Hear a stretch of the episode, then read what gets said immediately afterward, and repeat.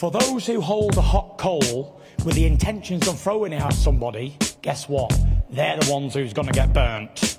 I don't want to hurt Deontay Wilder. I just want to beat him in a fight. And he knows what he's saying's lies. And deep down in his soul, he knows that he lost. And he'll lose again. And he lost the first time, he lost the second time, and he's gonna lose the third time. And guess what? After this fight, he'll be back working in that fast food chain that he was working at earlier on in his career. Because that's the only place he's going to be welcome. easy to answer your Retirement for him. It's Retirement dosser. Retirement dosser. The, the answer to your question is why you changed for the first and second. Well, that ain't the answer to the question. That's another question. So that's not an answer. If I only won because I cheated, why do all this extra training? Why you because change- obviously, why you change the obviously you can beat me with the change the old training and I was doing, as long as I didn't ask cheat. question. Uh, You got to ask yourself the question. If I've done all this cheating, yeah, then why has he not prepared himself? He hasn't done any extra steps at all to stop me from cheating Why you again. explain? Why you explain yourself? I'm not explaining myself. I'm asking You, you, the you, question. you haven't denied any what have you allegations done to this point. I don't need to deny it because it's You know true. what I'm saying? You it's haven't all true. denied any I had knuckle allegations. on. I had a You don't turbo jets want- on my You don't feet. even want certain media in here to give you the tough questions. You All of have nobody to give you the tough questions. And there's nobody in You here that can ask me? me a tough question. So when it's like You're in that- denial and you're getting knocked out. Let's make it happen. And you're going to retire. You- you retire. you don't know will nothing about nothing. Do knocking no yourself one a out. favour You don't have and knockout retire. power. Your legacy's in bits. Even in even in my all the worst excuses, even in my worst even all the times, you excuses still you've been still destroyed. hit like a bitch. I didn't no feel one's nothing. even believed you. I didn't They're feel anything. laughing You were at you wondering like a why I little kept getting piece of up shit, and getting you up really are. because I didn't feel Everybody's I didn't feel nothing. Searle, 60. It's a 10 count ting.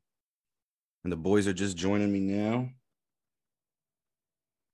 There's Mr. Brew. Let's see where up, Mr. up? There he is, Mr. Brew. Truth is MIA, but I guess that's mostly my fault. totally, totally my fault. How nervous are you for tomorrow? Because I know how fucking nervous I am right now, man. I'm Oh, telling you. I know. I love you guys. You guys, I'm telling you, this is how much I love you guys. American League wild card game, Yankees Red Sox tonight, and I'm trying to just like like calm the nerves by chilling with you guys. Like Yeah. I'll have it on, but It's probably better that you're doing it this way yeah, that's what I, like I for your literally just, nerves. bro. Oh man, the thing is, is I, I've been saying it to everybody, um, and we've started recording just to let you guys know. I did a little mini intro that wasn't really an intro.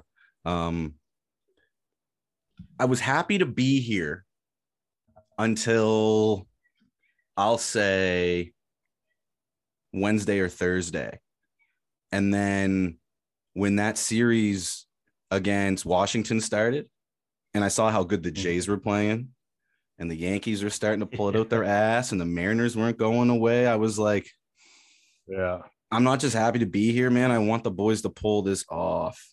And they did. And I'm not hating on you, Jays fans, but leave us alone. it ain't our fault. It ain't our fault that your manager forgets it's a 162 game season and fucking leaves pitchers in too long. And Yeah. If But- anything, blame the Yankees. Yeah, honest to God. If anything, blame the Yankees. Can't get a fucking hit all game. And then actually, you know what? I've been saying to everybody, if anything, blame Kevin Cash. Puts in the worst pitcher in your bullpen with Yeah. ah, but that was rough. you know what? The the Rays' revenge, I think, will come on the Yankees. That's just my prediction if they beat us, but I don't think they'll beat us. Uh, back on the whiskey tonight, fellas. Tonight brought to you by Alberta Springs, Woo. 10 year premium whiskey, and uh, Dr. Terp's S'mores Vape Pen, which is helping me quit smoking both entities of uh, everything because I almost picked up the cigarettes again this weekend, fellas. That close that close? man and it's been a year like uh, it's been about a year so man i'm telling you brew like the itch just started scratching and i'm glad i had no actual available cigarettes but i can't Mhm. tell you how many times i thought about buying a pack oh man Yeah.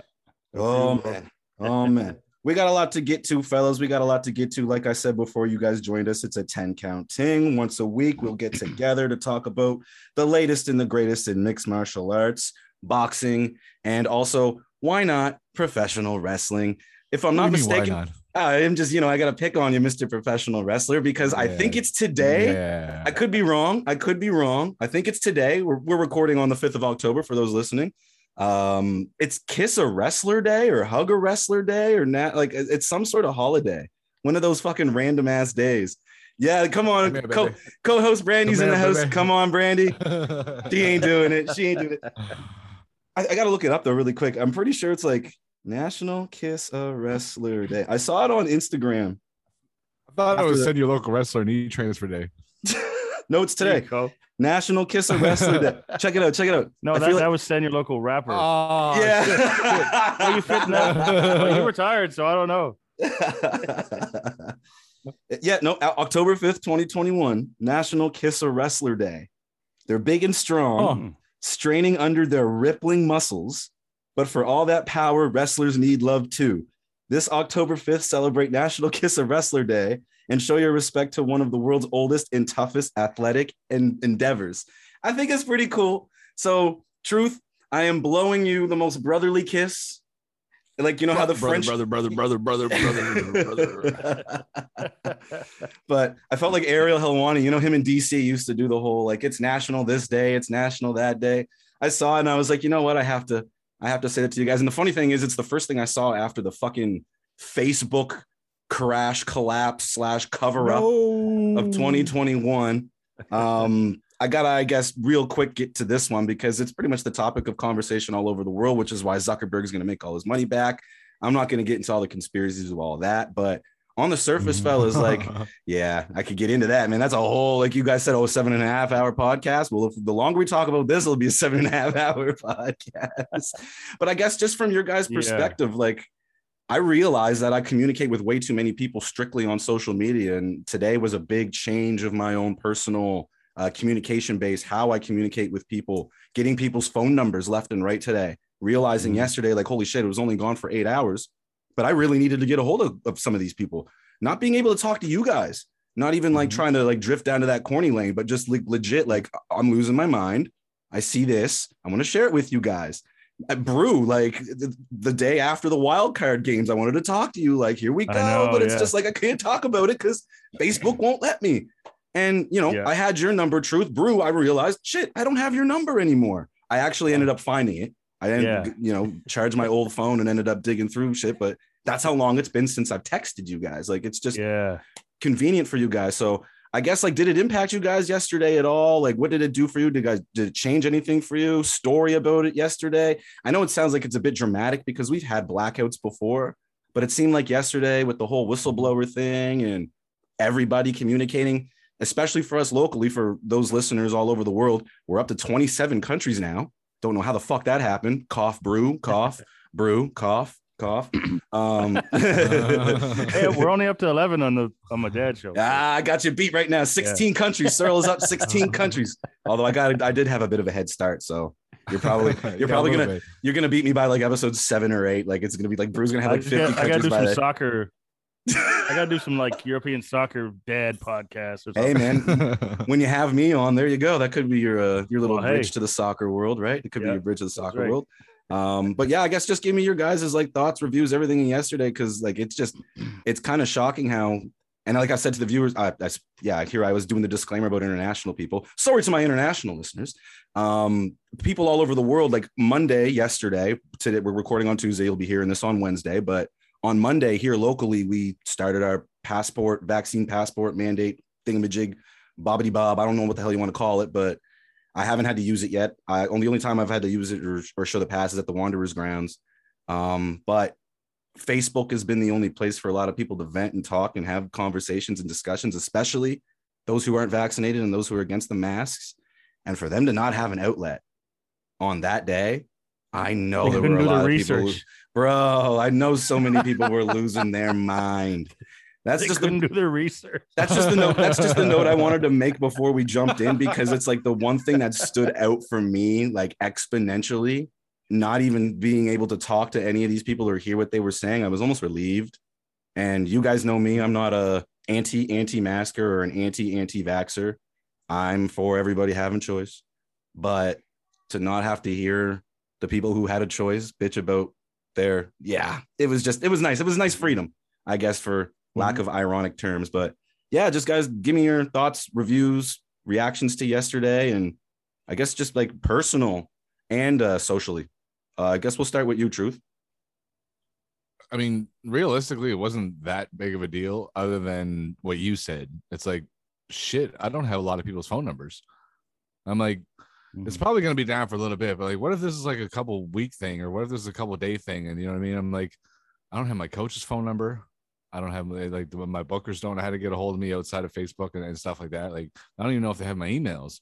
So it's like, what what's what's gonna happen? That's uh, that's all I can think about. Really, is like, should I start going around and, and collecting people's phone numbers and asking, you know, so and so if they got so and so's number? You know what I mean? Like, but that was my biggest concern was the communication aspect of Messenger. I, I never realized how much I used Messenger. Yeah. And the thing is too, like I don't use WhatsApp that much, but the fact that WhatsApp went down too, like that was just a whole other method of communication that people lost. Some people use WhatsApp literally as their primary telephone source. Businesses mm-hmm. use it because it saves them from having to give their employees money to get a phone bill or something, or you know what I'm pay their phone bill or something. Because that's like the circumvention of everything. That's what WhatsApp is all about. It's giving everybody the equal platform to be able to have a conversation with with with your boss, with a coworker. The fact that that went down too, like the people that don't have phone plans, just gone, right? Like Text I Now mean, was one of the most downloaded apps. I think it was yesterday in Canada, and I mean that's probably worldwide. But yeah, like when you go on the the uh the Apple shop, bam, was at the top of the list yesterday, and I was like, I bet you they were up to. It was probably them, the Joker laugh, but um, I mean, yeah, like it's Yeah. uh, it- for me, it's like I don't I don't want to give my phone number out to 110,000 people. You know what I mean? It's it's it's a lot easier for me to add you on Facebook and, and chat with you through Messenger if you know if, if we ever need to talk. But then it's like if that's all gone, that's that's a weird one to start from scratch from. You never really think about that kind of shit. It's so it's so exposed or disposable to you right now. You know what I mean? It's so right there in the palm of your hand.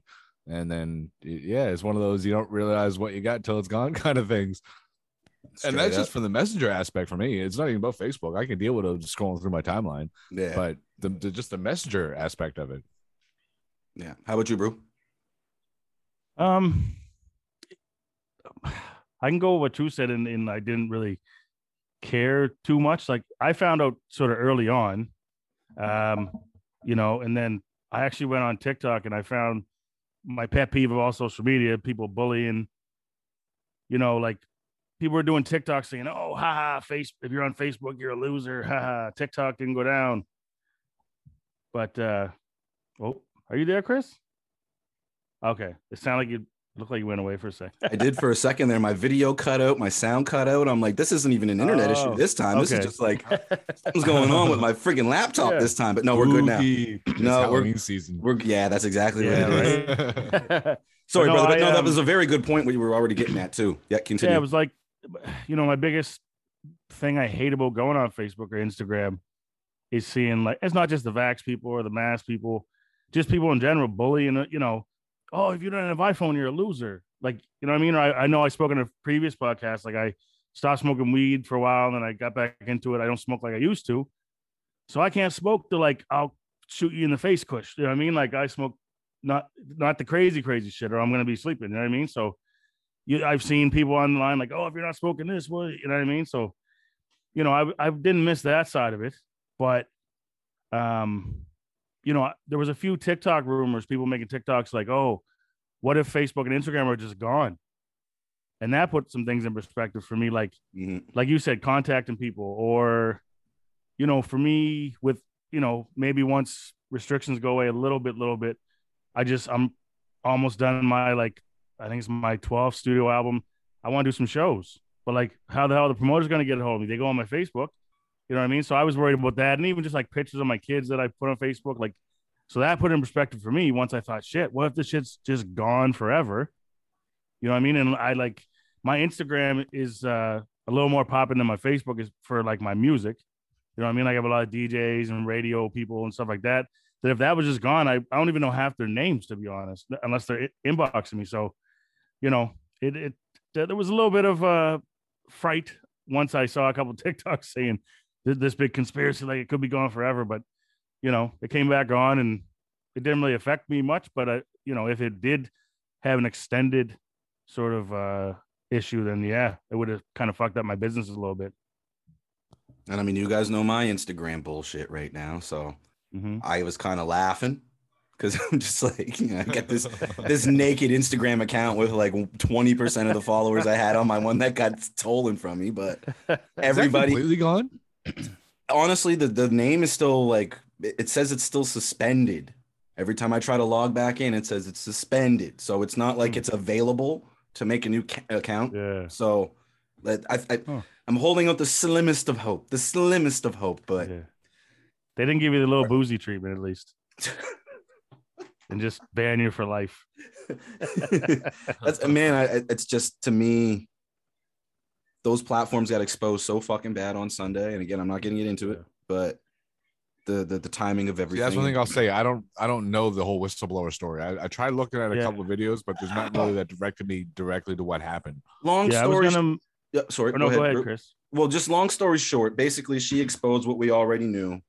Um, good news doesn't sell, I guess, is what what it is. Like, meme culture works, but even like negative meme culture gets more comments, hits, likes. You know what I mean? Mhm. Facebook basically, she basically exposed Facebook for what we already knew, and it's a shit disturbing platform that Yeah. is an all encompassing thing.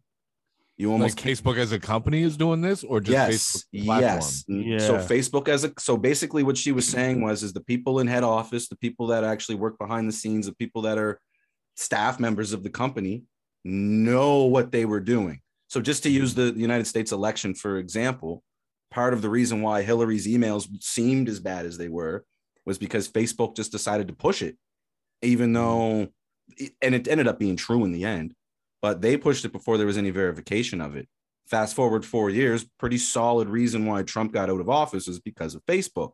But then at the same time, the Capitol riots were literally planned on Facebook in private groups. Yeah. And we know that all was, about that was the point I was gonna make. yeah, You know, and we know something, what something significant like that was really hyped up on Facebook. You know what I mean? So Mhm. and you know what? The thing that struck a chord with me was the was that like her saying how like they can easily deteriorate young people's minds and just self esteem and stuff like that, and they they know that the effects, but it's just like you know, one one thing I'm worried about, maybe not per se for my own account, but she's really trying to push for the government to regulate social media, and in a sense, it's probably a good thing. But I think one if that sort of government you know, entanglement comes in, and I think that could really fuck up a lot of different platforms. And you this know, is why all the this is why all the conservatives are losing their mind because Oh, they're like, "Holy fuck, Yeah. is this some Trojan horse shit?" Where she Yeah. says this, then they Yeah. legislate something, and then next thing you know, all the Mhm. conservative accounts are being banned for hate speech or whatever else. Where I Yeah, mean, you guys yeah. know that they're a bit controversial, but it's not like Ben Shapiro or Steven Crowder are out there saying storm the Capitol. They're not the ones Yeah. that are saying that. They don't support that. Alex. Jones. Even he doesn't support it, and he was there. No, I know. Yeah. He was even like, I, cou- I couldn't believe they did it.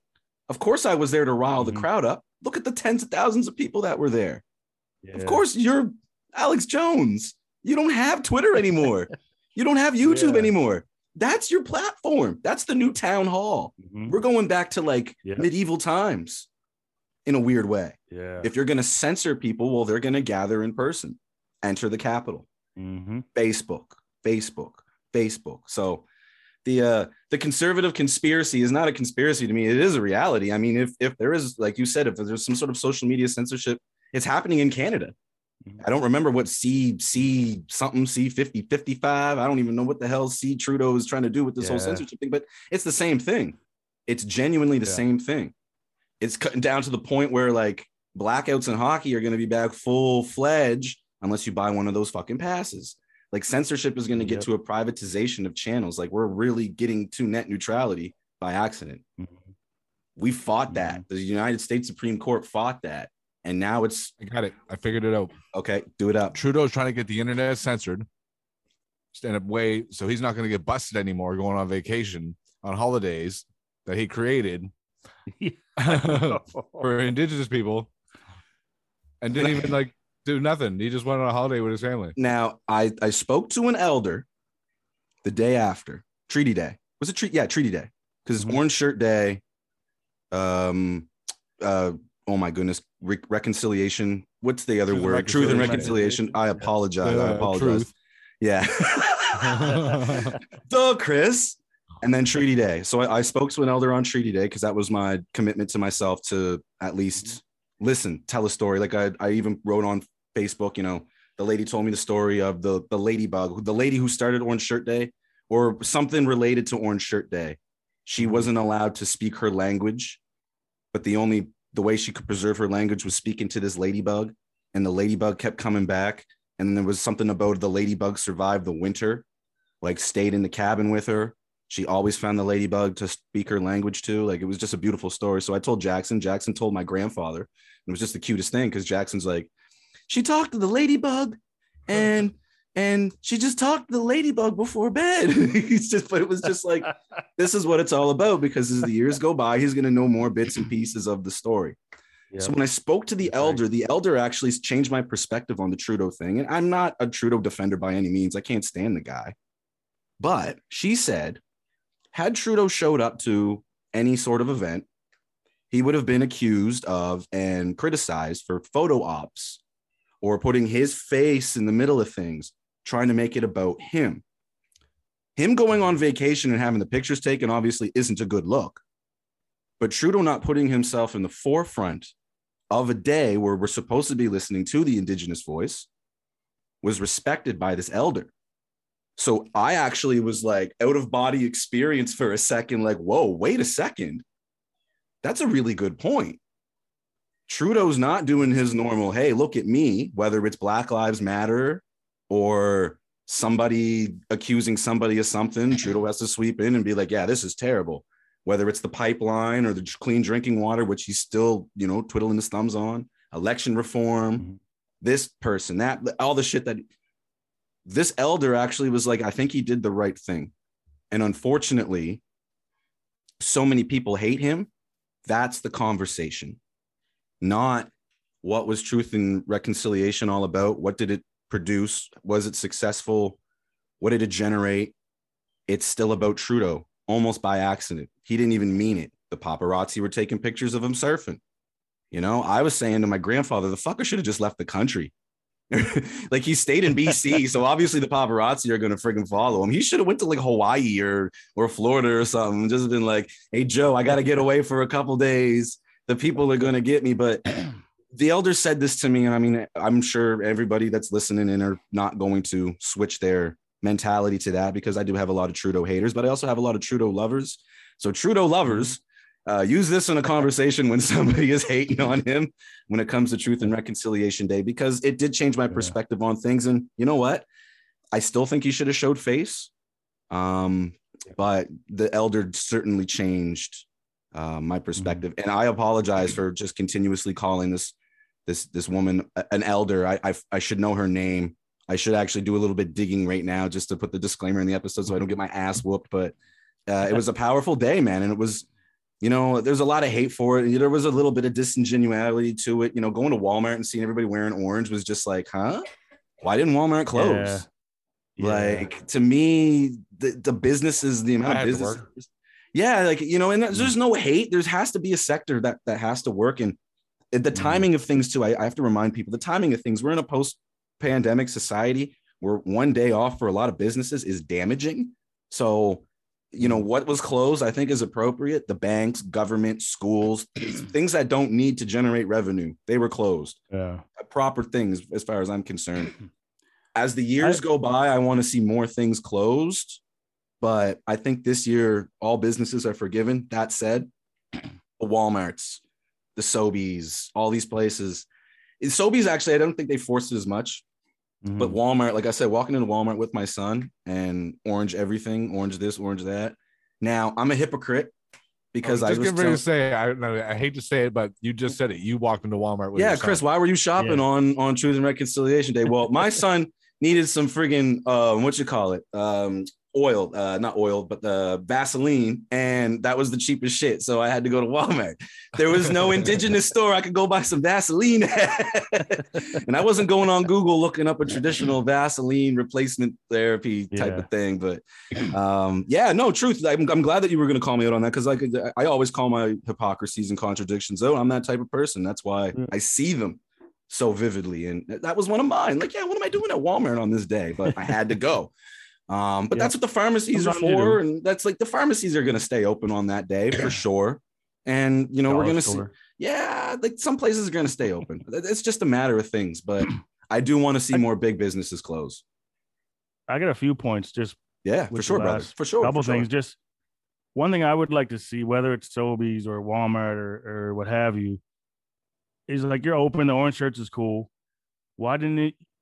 Like, why didn't you invite somebody in, whether it's you know to speak or you know something? Even if you're playing, you're down electronics section. Maybe you're playing a documentary or something like just showing some type of indigenous culture. Do you know what I mean? Like, I, I would like to see something like that.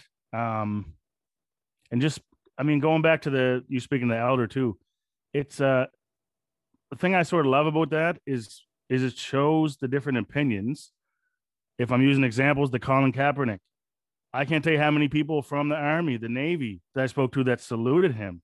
Like we fought for the freedom for him to do that, right? And then you had like Black Lives Matter. I saw more black people online downing Black Lives Matter. You know what I mean? Than I did people like, oh, rah, rah, rah. And for me, one thing I really hated was once they started bashing the organization because I was heavily posting Black Lives Matter, but I was posting because I want to matter as a black person. I wasn't like, rah, rah, the organization Black Lives Matter. It just kind of, I think the Black Lives Matter saying happened. And then the, all of a sudden the organizations popped off and the you know significant amount of population that that were white that hated Black Lives Matter. We're talking about organizations. I argue with so much of my my white family out west, especially who are conservative in nature, and why they got to riot and why they got to. And I'm like, we have no other fucking choice. We knelt, we kneeled for a football game, and you fucking had a problem with that. You know what I mean? So It bugged me Um, because they would always pick out the individual cases where it wasn't that nice. oh yeah, Some of the I know. riots obviously weren't acceptable, but they were Yeah. literally like magnifying glass on that.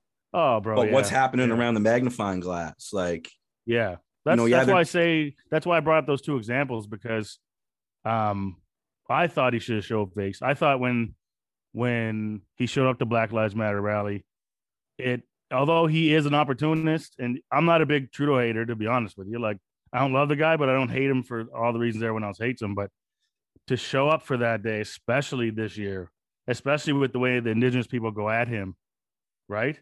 And I thought he's. I mean, you see, you saw Jagmeet Singh, you saw other politicians, you know, owed and showing support, and um, you know, I, I definitely respect the elder that you spoke to his opinion Yeah. because that's the thing is that you know they were torn the same way Black Lives Matter happened, and some of us were torn too.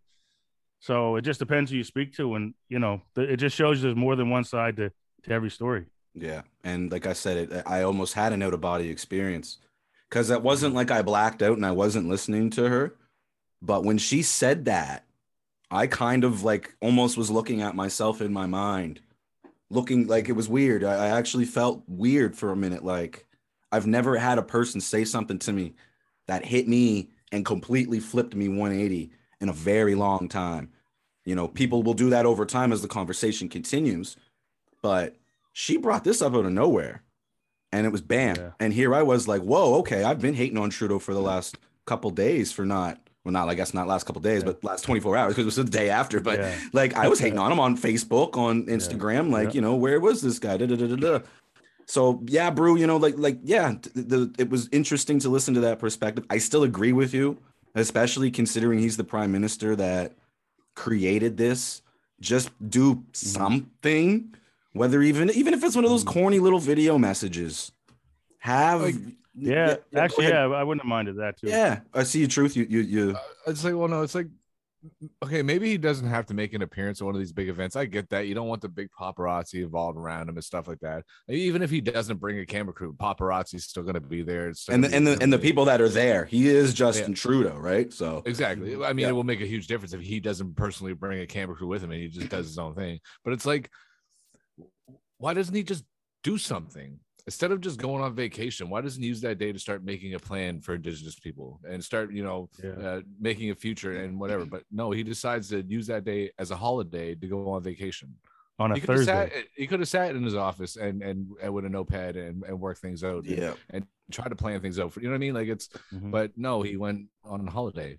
Well, like a buddy of mine said, it's Mhm. step one of him certainly not running again. Like he won. I gave you guys a holiday. Fuck yes. I'm going on vacation. It's literally like step one of him now. Like he's not running next election. Like he's yeah.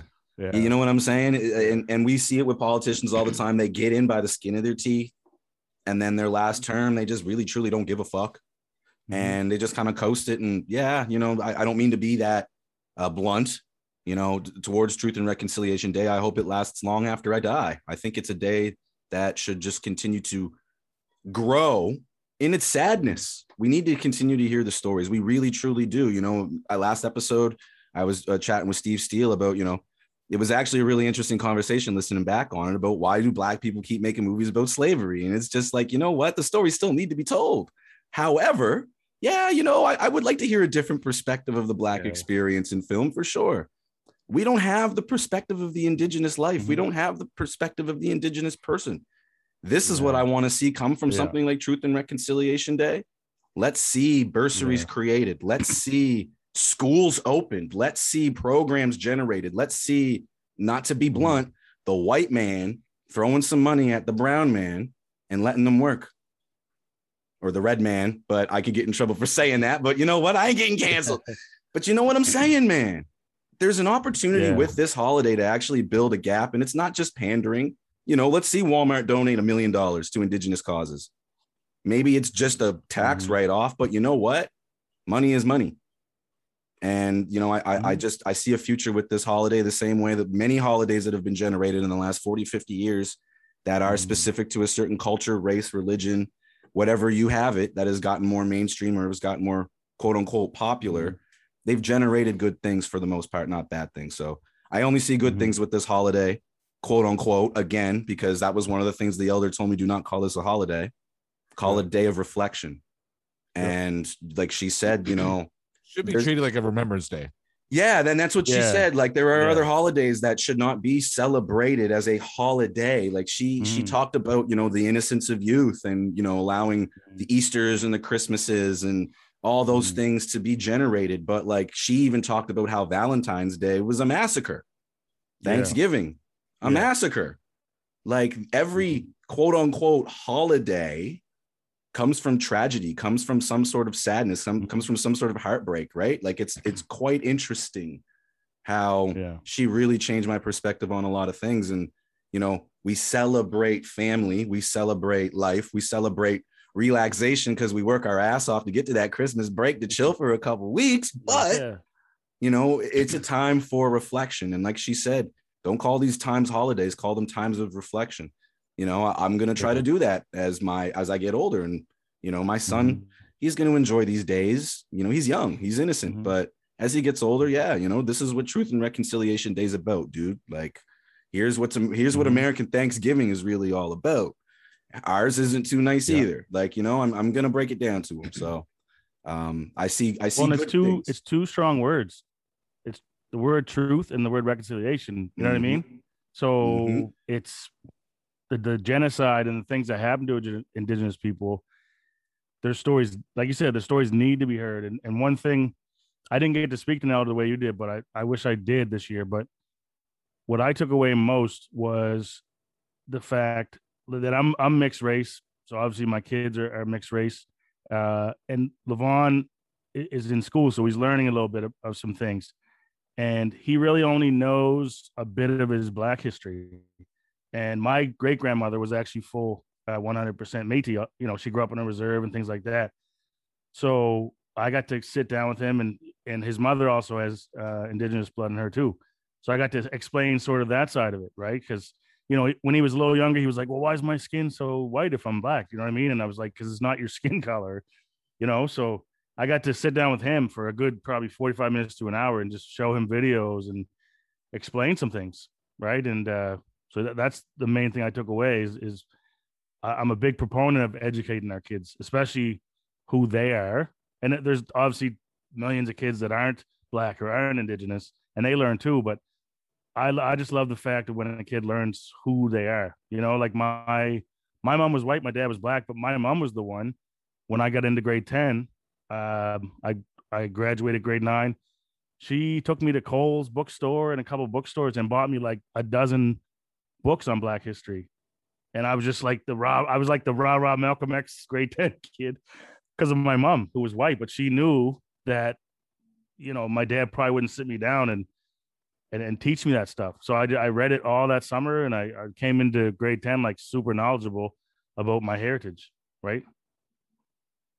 That's dope. That's dope. Yeah. Props for sharing that, bro. And I always say I I was blessed to be able to cross paths with your mother multiple times. Her and your father used to come to the club all the time, and I would always tell you her and your father were the first people to show up, and they were Yeah. the last to leave. Man, your mom used to always help me clean up the tables. And, Oh, always, yeah. oh yeah, man, sweet woman, brother. Yeah. May she may she rest, my man. May We're always rest, waiting on bro. Ross. well, that's just sure. it. That's just it, man. That's just it. Like I, I know she was helping me out of the kindness of her heart, but part of it was that man Yeah. would not stop playing pool. We're and, and talking. when did your dad stop drinking? Not to talk about his personal life, but when did he stop drinking? Um, I was probably like in high school. Yeah, that, that, that sounds Um, about he right. had like you know i won't get super into it but he had like a earth change an earth earth shattering life changing moment with drinking and just honestly stopped. Just Yep. and you know he wasn't a super heavy drinker but he was a very social guy played pool three or four nights a week. So he was drinking three four five nights a week. And yeah something just happened and boom he just stopped. Yeah, I i've maybe seen him drink maybe two glasses of wine in 30 20 years. Yeah, I think literally Yeah. the friggin' damn near decade I was at the club. I think I saw your father have one drink. yeah And your mother used to always talk about how it's been X amount of years since he's drank, Yeah. like X amount since he, Yeah. and it's it's a beautiful thing, man. And like, yeah no, I I joke at the start of every show, a glass of whiskey, some beer, this, that, the other thing. You know, I'm I'm going through it right now where I'm trying to quit. You know, I don't feel Yeah. good when I drink. I really don't, man. And I'm really trying to get rid of it. And you know, your, your father is an inspiration on that, and your father's an inspiration for many reasons, but the fact that he was able to put that down that Mhm. quick like that, man.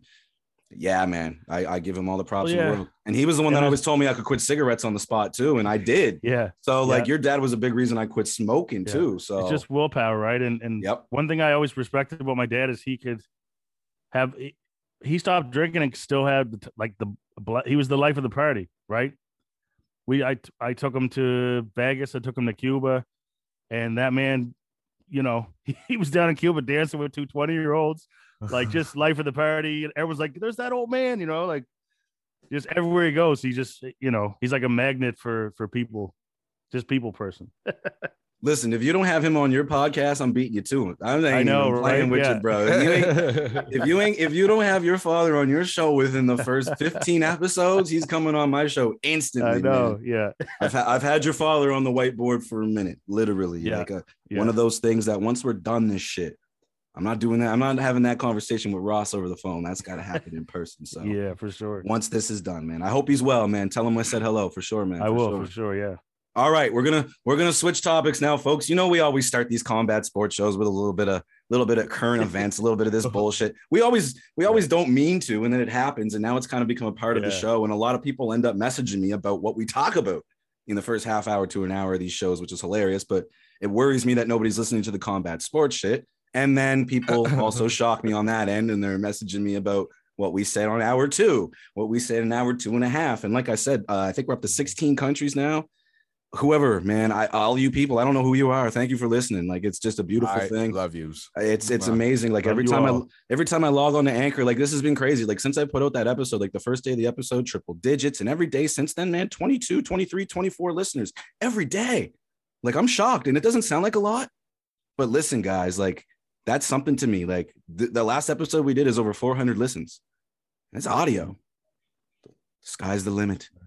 Pod shop, Yeah. baby. Pod shop, pod shop, pod shop. Hell yeah. See, we need the like Hell yeah. we need like At the Pod Shop. we need Network. the grad shop. We need the, the the the graphic thing, but stay tuned for that too, folks. There's going to be a whole episode of me just ranting by myself about what the hell the pod shop is all about. Even though these two fine gentlemen are responsible for this beautiful piece of work.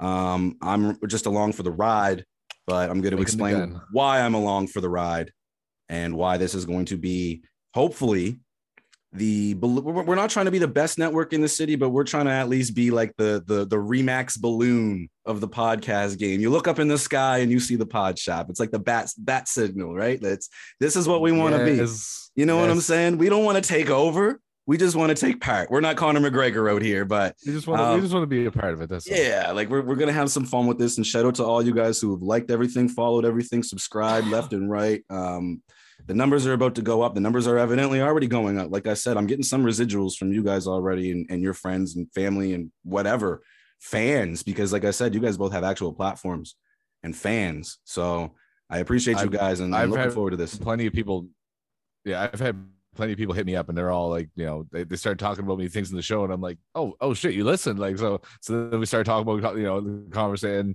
that's happened to a few people that i had no idea that they even listened so it's uh people are listening bro people are listening It's getting there. Sky's the I limit, said man. it since day one episode one man this trio this trio the something about the three of us a good show Bang, bro. This, this is a good show Straight up, straight up.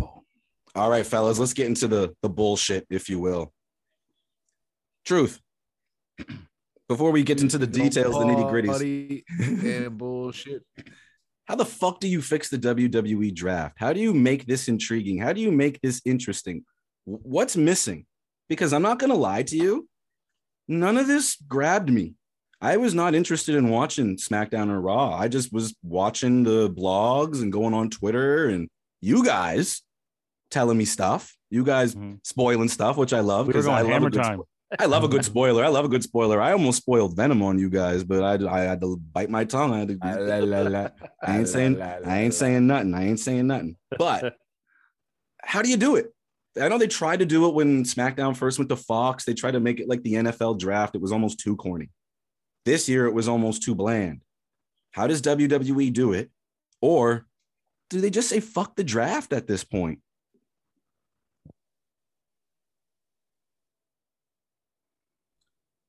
here's here's the only thing I can think of. Basically, kayfabe is so gone now, so it's like we know things that we shouldn't as fans. So when it comes to couples being together, we know that they're going to keep couples on the same show. So when Becky Lynch gets drafted, I know Seth Rollins is right behind her. When Belair got drafted, I know the Street Profits aren't far behind. You know what I mean? Like, so that kind of predictability sucks. Second thing I'll say is the champions should not be eligible to be drafted. The Period. should be Period. locked in on their show. That's Period. it. Period. I'm not even trying to cut you off. Period. This is one of the dumbest fucking things ever. Continue. It's, it's stupid. It's they they should have their only position locked in. Like they should be set. You know what I mean? They're the champions. Yeah. Yeah. Third thing I guess I'll say is the way they do this like six round stuff and two nights and it's it doesn't work unless you're gonna legit draft everybody. Like you shouldn't they shouldn't announce a draft on Raw if it's um, I'm trying to think of somebody right quick that they kept on the same brand, but it's like so and so that's already on SmackDown just got drafted to SmackDown and they make a big deal of it. It's like, but they they were already on SmackDown. You know what I mean? Like it's if you're gonna make do the switches on TV and then keep everybody that's already on the same brand there, unless it's somebody major like Roman Reigns or you know what I mean, like your your top stars. So, but again, Roman Reigns is champion, so he should already not be drafted. Regard, you know what I mean? It's it's it's not it's so predictable so to speak. So it's not intriguing to watch because it's not must see. You have no idea what's going to happen compared to everybody's name going in a big jar. They they roll it up and you pull a name out and all right you're going to nxt okay you'll see you later. You're randy orton going to nxt you know what i mean? Like just crazy wild card draft shit. But again it's it's so predictable. Those would be the three biggest grapes i have. Straight up. So, Brew, uh, it's been how long since you watched wrestling prior to getting back into it now? It was almost I want to say almost a decade. Oh, so you've seen a draft before. Actually, more. Yeah, I, I did, but I it was like right. I think right towards the end of me sort of paying attention. So I I was like super excited about this to be honest. Yeah. Um, and yeah, a few takeaways for me. I uh, one was my first number one point was what Drew said, where I think I was asking him about like what happens to this person, that person. Like, you know, I think they shouldn't draft more people. Um, you know, that that was my first takeaway.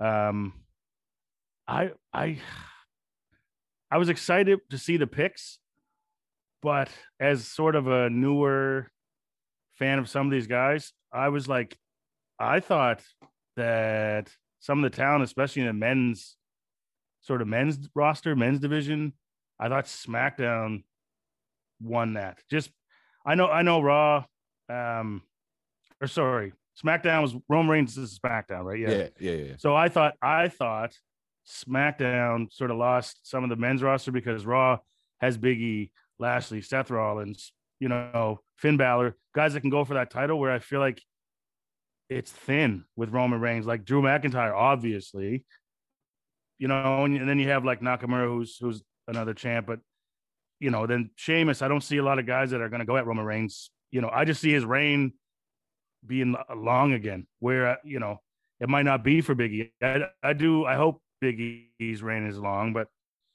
you know, with so many talented guys sort of on the on the Raw roster, I felt that was a little bit, yeah, leaning towards Raw. You know what I mean?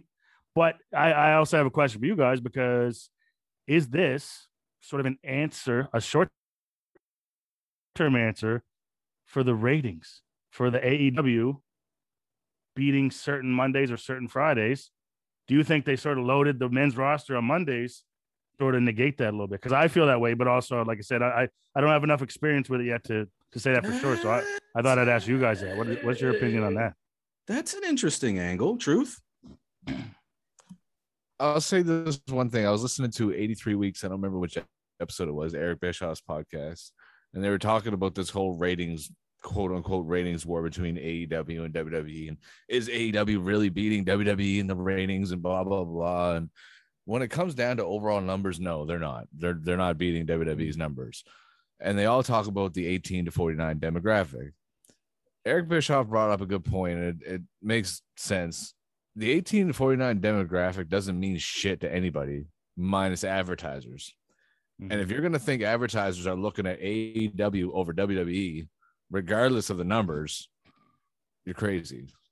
You know what I mean? Oh, like, yeah. so it's, it's, it's really apples to orange. You know what I mean? Like, there's yeah. no comparison to, yeah. to the, the, hype and, and, you know, WWE is global. Yep. Literally, they are, they have their footprint in every country around the world. They're, they're the UFC of wrestling. Exactly. You know, and they're literally yeah. just getting ready to go to Saudi Arabia for yeah. a, a, massive show. Yeah. AEW can't even get out of the country yet. You know what I mean? Like, so it's there's no there's no real comparison when you're talking about the 18 to 49 demographic and, and shit like that. I have a secondary question with, I guess it it probably pertains to the 18 to 49. Do, do you think so? I was reading, uh, it was an article maybe last week and they're talking about I don't know if it was Rochester or Buffalo. There was like an event in December, and there was like 78% of tickets sold already for AEW. And the the week before that is is the WWE event, which only had like 26% of the seats sold. Is that is this is that just the hype of like CM Punk and and Brian, you know, you know, Bryan Danielson and whoever, I'll tell you. maybe the fiend. Like, do you think that do you think that 18 to 49 group is what's pumping those sales for that or? Mm, the prices like you know WWE is going to sell out that ticket. The prices are cheaper. AEW the prices are cheaper. Yeah. The prices are the prices are cheaper. And yeah. what they've oh, been able AEW, to yeah. Because yeah, the Khans yeah. have so, so much younger money. people are probably like oh you know I'll get this but yeah. I think also I yeah. I I had a sort of a take on it too just that like True said, it's like WWE is global. So I feel like, you know, they're selling out, obviously. How quick it happens is like, who really cares? You know what I mean? It, so I didn't take it. That is a big percentage difference, you know, it, that, that close to shows. But maybe I think with the younger generation, maybe thinking October, whatever hits, boom, they might have the Fiend or Bray Wyatt, uh, not the Fiend, but whatever his next character is going to be. Uh, you know, are they jumping the gun on that? Maybe hoping, boom, they're going to see him at that event. Well, I mean, you, know you mean? said earlier with the, the CM Punks, the Daniel Bryans and mm. stuff. A lot of people are happy just to see CM Punk again. That's one of the main reasons why tickets are selling a lot. You know what I mean? Yeah, true, but yeah. it's there's again me being the WWE loyalist and a big fan my whole life. It's AEW is a hot product right now, man. It's, it doesn't Yeah. surprise me that tickets are selling quick. It really Yeah. doesn't. Yeah, It's just a matter of how long they can they can withstand that. You know what I mean? yeah. There was once upon a time where WCW had WWE or sorry WWF at the time apparently selling water coolers out of the office because they couldn't afford it no more. You know what I mean? Like yeah. they were yeah. getting ready to close the doors on WWE. Mhm. So and that was through an eight like you know an 83 week quote unquote period where they were beating WWE in the ratings for 83 Mhm. weeks straight. And that Yeah. was head to head every Monday night. Here's Mhm. another thing Eric Bischoff brought up. AEW is getting all these numbers going against nobody on Wednesday nights. Mhm. Monday Night Raw is going up against football every Monday. Yeah, You know what I mean? There's a Yeah. there's a huge number gap there that's not going to watch. You know what I mean? Like it's Mhm. it's you can't compare it as a war. You just can't. It's Yeah. it's not even close. Our, I, I guess another question is, it. I don't only because I don't know. I know it switched um, networks, but like, was that the reason NXT moved? Yes. Tuesdays because they were losing the ratings every Wednesday? Yeah. That's- Uh, No, Can I, we- well, no, no, no. that's Can- the rumor. So, so, but can I can I do this one real quick, truth? Because this is kind of back to my original point, well, that I was going to make, and I almost forgot. Yeah, when what? you just said that, it kind of like just sparked back in my head. Uh, USA Network, Fox, they're both. Mhm. It's uh, doctor's office channels, if that makes any sense. They're they're just on in so many different categories and so many different places that a percentage of the ratings and a percentage of why the advertising fees are so high is because so many places just leave Fox on their television 24 7, whether it's in a waiting room or in an office or in a mall or whatever else, right? Same thing as with the USA network. I think it's the number two or number three in America. TNT Yeah. Is so fucking low on the totem pole. And I don't know why they're moving from TBS. I'm assuming because basketball's coming that AEW is just not going to have the space for it. Mhm. So I honestly do kind of worry to an extent if AEW are stuck in the United States for the next year, how they're going to be able to maintain this talent base if so many people aren't watching these shows because they're up against a lot of other stuff. That being said, I think they've curved out some pockets, and we've talked about the fact that they've got the YouTube show that draws 300,000 to sometimes a million people an episode. They're going to throw the punks on there, the Daniel Bryan's on there, just to get people tuning in on YouTube, just to get people watching the clips. Just the advertising money is there, but I don't think AEW is worried about clearing an advertising ceiling because the Khans are just like I said earlier, the Khans are made of money. They're not worried about it. There's nothing. They're they're not trying to catch WWE in the advertising scale. They're actually trying to get, in my opinion, the tangible numbers, and they are competing and are in a war by definition when it comes to actual physical numbers within that advertising base. The only difference is, is people don't care that are actually selling products because there's a thing that with WWE eh, that it's legacy. And a lot of the WCW advertisers and brands from the 90s followed to WWF slash WWE when the merge happened. They're not going back to AEW. AEW is creating a whole new brand and consumer base around what WWE has monopolized for the last 25, 20, 25 years. So, Yeah. I, yeah, sorry. I, I just I do enjoy AEW, but I can say the one thing I don't like about it is so I, I know they're probably not going to sign both these guys, but like Braun Strowman and Bray Wyatt, so with signing all these WWE guys, I think you're taking away from the talent that's been with AEW from jump. You know what I mean? Like there's I agree. I've I agree. enjoyed seeing these new guys, even you know, and that's that's I, so I, I want to see Bray Wyatt. I want to see Braun Strowman. You know, if they're not in WWE, I, I'd rather be AEW because I don't watch anything else. But And I think that's a that's like a core of the some of these guys that were groomed, Mm. I'd be a little upset. and that's a that's a core of the fans is people like myself who know who Brian Cage was, who knew who Orange Cassidy was, who knew who Kenny Omega was. Like those were AEW's. They were the globe, Mhm. right? Like the snow globe. I'm, it's a terrible analogy, but like those fans kept everything in. And now it feels like the Khans shattered that snow globe because they wanted to play with the figurines inside and put some better ones in, quote unquote. But you know, it, a chemistry thing will happen. You know, you're talking about real, true, talented choreographic wrestlers, and then guys coming in from WWE who are extremely talented, but they have a certain Yeah. base.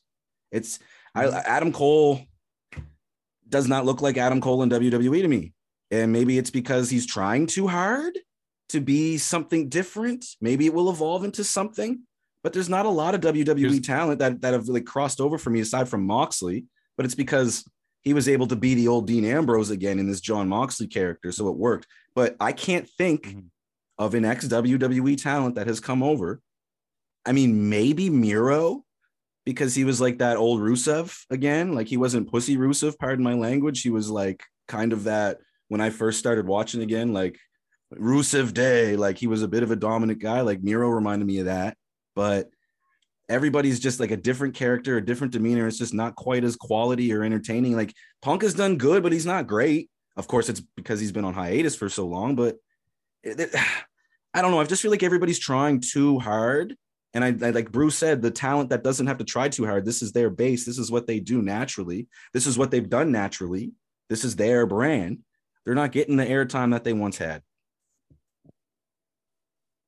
And I 100%. I wouldn't blame the Khans either. Like it, you know, these guys aren't old and washed up. So, you know, we always sort of do the comparisons with MMA. Like if Bellator, you know, had, you know, I don't know, a Dustin Poirier, you know, just all of a sudden get dropped from UFC, like Bellator would be stupid not to go after this guy. You know what I mean? So I understand why they do it. I'm just thinking maybe I'm thinking too much into it as a new, new again sort of fan. Is I I worry about those the sort of homegrown talent, I guess. I just the biggest thing you're seeing, like especially with all these character work, like Daniel Bryan, like Adam Cole, you mentioned, you you said you don't see any WWE version, but that's because you're seeing Adam Cole for who Adam Cole was before he went to WWE. You got to think these guys that go to WWE and they get quote unquote Vince or they get quote unquote mm-hmm. WWEized. So Yeah. that's one of the reasons why NXT works so well for these independent guys that showed up. Your Adam Coles, your Finn Balor's, your Shinsuke's, your Bobby Roodes. They have a chance to go through the WWE system and learn how to be WWE wrestling in a small time show like NXT and then you get the, you know you get the spotlight of the big takeovers and yada yada yada and then you eventually get your call up to the you know the big show. That's why it worked for you know a guy like bobby Roode who's been around in, in tna and impact forever and you know made a big name for himself while he started off in a quote unquote developmental league because these guys are learning how to wrestle wwe style. Wwe has their own style. Like if That's true. me for example anything that i'm doing right now i don't want to say it's a waste but it's it's i'm gonna be retrained if i ever go to tryouts or wwe you know what i mean like they're gonna Yeah. train me their style and how they Yeah. want me to rest you know what i mean like that's Yeah. just how it works and i i get it you know what i mean they have a product and Mm-hmm. and and, it made and a, a quality they want to maintain Mhm. and i get i i get it it makes sense Yeah, that's true. And, and I mean, there's there's a reason why they are who they are. You know what I mean? exactly exactly As much as people sometimes down Vince for the Iron Fist sort of style, it, it works, and they they're the WWE for a reason.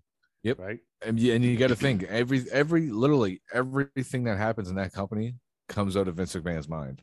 He might not Mhm. come up with it, but he was Mhm. told it and okayed it, or Mhm. he you know said go back and do something else. So like Vince Mhm. McMahon is the one who AOKs absolutely everything in that company, Yeah. and that's kind of the way it should be sometimes. If you're Yeah. gonna be a boss of a major corporation like this, like it's what else are you gonna do? You can't be having a hundred different people making a hundred different decisions all at the same time, right? Yeah. Straight up, straight up. I'm just glad you guys continued that conversation. Little man was like, I gotta use the bathroom, daddy. I'm like, hey, the boys are rolling with this one. So this is wonderful. This is wonderful. So I guess truth, you're more in tune. Like Brew is newer. I this is my first draft. Second, but I don't really think I was really into it enough with that that draft a couple of years ago to like really truly gauge who's moving where, et cetera, et cetera. Who was the big surprises for you on both ends? I mean, for me personally, just to like throw it out quickly, them breaking up the new day just made no sense to me. I, I I just don't understand them doing that with them having the, the the fans back. They're clearly drawn back to them. They are getting the biggest pop of the night and during most shows. Why did they bother breaking them up to me? That that was my big surprise on the negative end. On the positive end, the last pick of the whole goddamn draft, man. You guys spoiled that one for me, and I was just like, shit, okay, damn, image likeness and whatever deal. Put put that shit right into play right off the bat. But um, I guess yeah, truth. Give me like your surprises on both ends. I guess like your positive and your negative of the night or nights. Uh, my positive would be probably um, the Gable Steveson. That's that's kind of a hard thing not to look at. You know, I mean, it's that's kind of a big deal, especially when you know he's talking about going back to school and doing all that stuff. So it was kind of really unexpected to see him getting signed up already. Um, but there was like I like I have both the lists in front of me now, but it's a lot to kind of go through. But it's they broke up a lot of tag teams. Yeah. Um, I I I enjoyed the Austin Theory call up, uh, all the stuff with Jeff Hardy, um, him coming out and being the fanboy. I want a picture, blah blah blah, and then uh, and then laying him out and then getting a selfie when Je- Jeff Hardy's locked on the ground. That was good. But I don't know if you guys noticed there, but Jeff Hardy was kind of hinting at a return of an older character. Mhm. Might be bringing back the the Willow gimmick. I don't know. Maybe we'll see. Uh, you never know with WWE these days, though. But um, for the most part, uh, again, it's I'm my biggest disappointment is like Biggie, or uh, not Biggie, um, Becky Lynch and Charlotte switch back and forth. So it's like, but one's the champion of Raw, but now she's on SmackDown. So now they're just gonna do the dumbass give each other the title switch around, unless something crazy happens at at, at uh, Crown Jewel coming up. But I don't know. Um, but other than that, it really wasn't that that big of a surprise. Hit Row getting called up was was cool. Um, my boy, I, I can't I can't even say that. My boy Ridge Holland got called up to SmackDown. That was dope. I'm excited to see what he has. But at the same time, I'm like, oh, he's gonna get Vince. he's gonna get Vince. He's gonna come up with like a, a- some kind of you know British gimmick swinging around at Billy Club like a British cop or something. I don't know, man. Like you know what Vince is like. I'm scared. I'm scared. But it's uh other than that, honestly, it was it was your typical draft. It really was, especially with all these new rules. What I don't get, and I forgot to mention this earlier, is everybody who didn't get drafted apparently has the right to choose whatever show they want to go on. I saw that too. they call Like, that, like that is one of the dumbest things ever. That's the case. I'm like, don't draft me. I don't want to get That's drafted. what I'm saying. like, what the fuck is the point of that? In Yeah, previous times, if they didn't get drafted on TV, they would put out a list of everybody that got drafted uh, afterwards or whatever. You know what I mean? But it's like, no, apparently they get the choice to go wherever they want. I got, I don't know, man. A lot of this stuff doesn't make sense. Like uh, uh, Shinsuke getting drafted with um, uh, uh, Rick Boogs. Boobs. I don't get why they get drafted together like as a team, but they're not a team. Like it's I I don't I don't know, man. A lot Like of stuff was confusing, but overall, the Gable Steveson was pretty cool. Yeah, it was pretty cool. That was pretty fucking cool. Um, I'm so glad I was on mute there. You guys probably saw me losing my mind. Xander Bogaerts, two run home run, bottom of the first, two nothing Red Sox, baby. Stanton almost hit one over the monster. It hit high, but uh, they kept him on first. Um, I guess, but just, to kind of put a cap on the whole draft thing, and, and truth, this is probably a good question for you to answer. Although, Brew, if you want to chime in, is it worth making the draft a pay per view? And I know that sounds silly, but you could have guys, you know, you're talking about fighters having the choice that are undrafted. Well, why not give people that are in a tangible position in the roster a match where they can choose what roster to go to? Or you could either choose to go to a roster or you could be a number one contender for a title. Like they should make the draft maybe a little bit more of a off network fiasco and make it a pay per view. To me, it just wastes two nights where they can sell the product. Having the draft available to everybody to watch to me is not as much of a television draw as they think it is. Although the numbers may prove me wrong, I haven't looked at them one bit. I just know SmackDown didn't get as much of a bump as I thought. You're pointing at me. No. You got something to say. I Uh, I was, I was gonna say the two the two issues with that is okay. one WWE doesn't do pay per view no more. They they WWE broke the pay per view model. They really did uh, as soon as they brought the network in. But two, it should be a network special, not on Raw. Like a Pe- not well, on you, you got Peacock now, so that's a great way to sell Peacock. The diehard wrestling fans will buy Peacock if they don't have Peacock or do the one day registration thing to watch the draft. Yeah, hundred percent. but but they have to make it a better event with more surprises, more reason to tune in, other than tuning into the network to find out that Big E on Raw has just got drafted to Raw. You know what I mean? Like it's it's that's the shit I'm talking about. Like it doesn't make no sense. It's there should be some kind of something. I don't I don't I don't know how better to articulate it, but it's like uh, why make a big deal about somebody already on a brand getting drafted to that same brand on television? I don't Yep. I don't know. That's boring to me. Somebody Yeah. from NXT should have got that spot.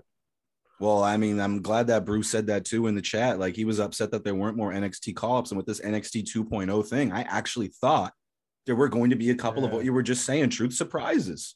You know, uh, this is super ambitious. It's never going to happen. But Johnny Gargano.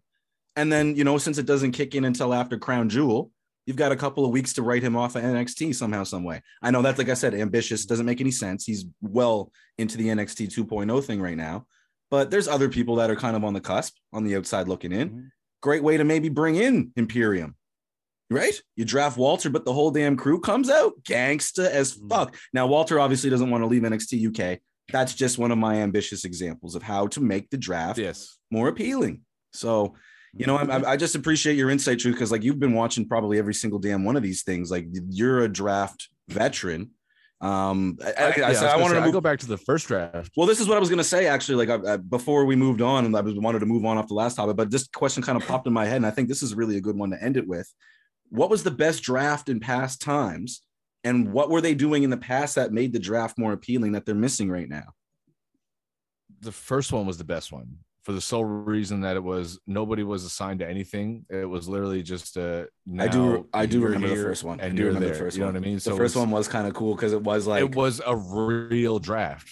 You know what I mean? It was like instead of those guys up there announcing so and so just got drafted Raw and so and so just got smacked, there should be the GM of Raw and the GM of SmackDown competing to get the best talent. So it's like, oh damn it, you got him. So now I got to go to the next guy on my list, kind of thing. You know what I mean? Like not already pre-planned. I know it's wrestling and I know it's already predetermined, but god damn it, make it still real to me, damn it.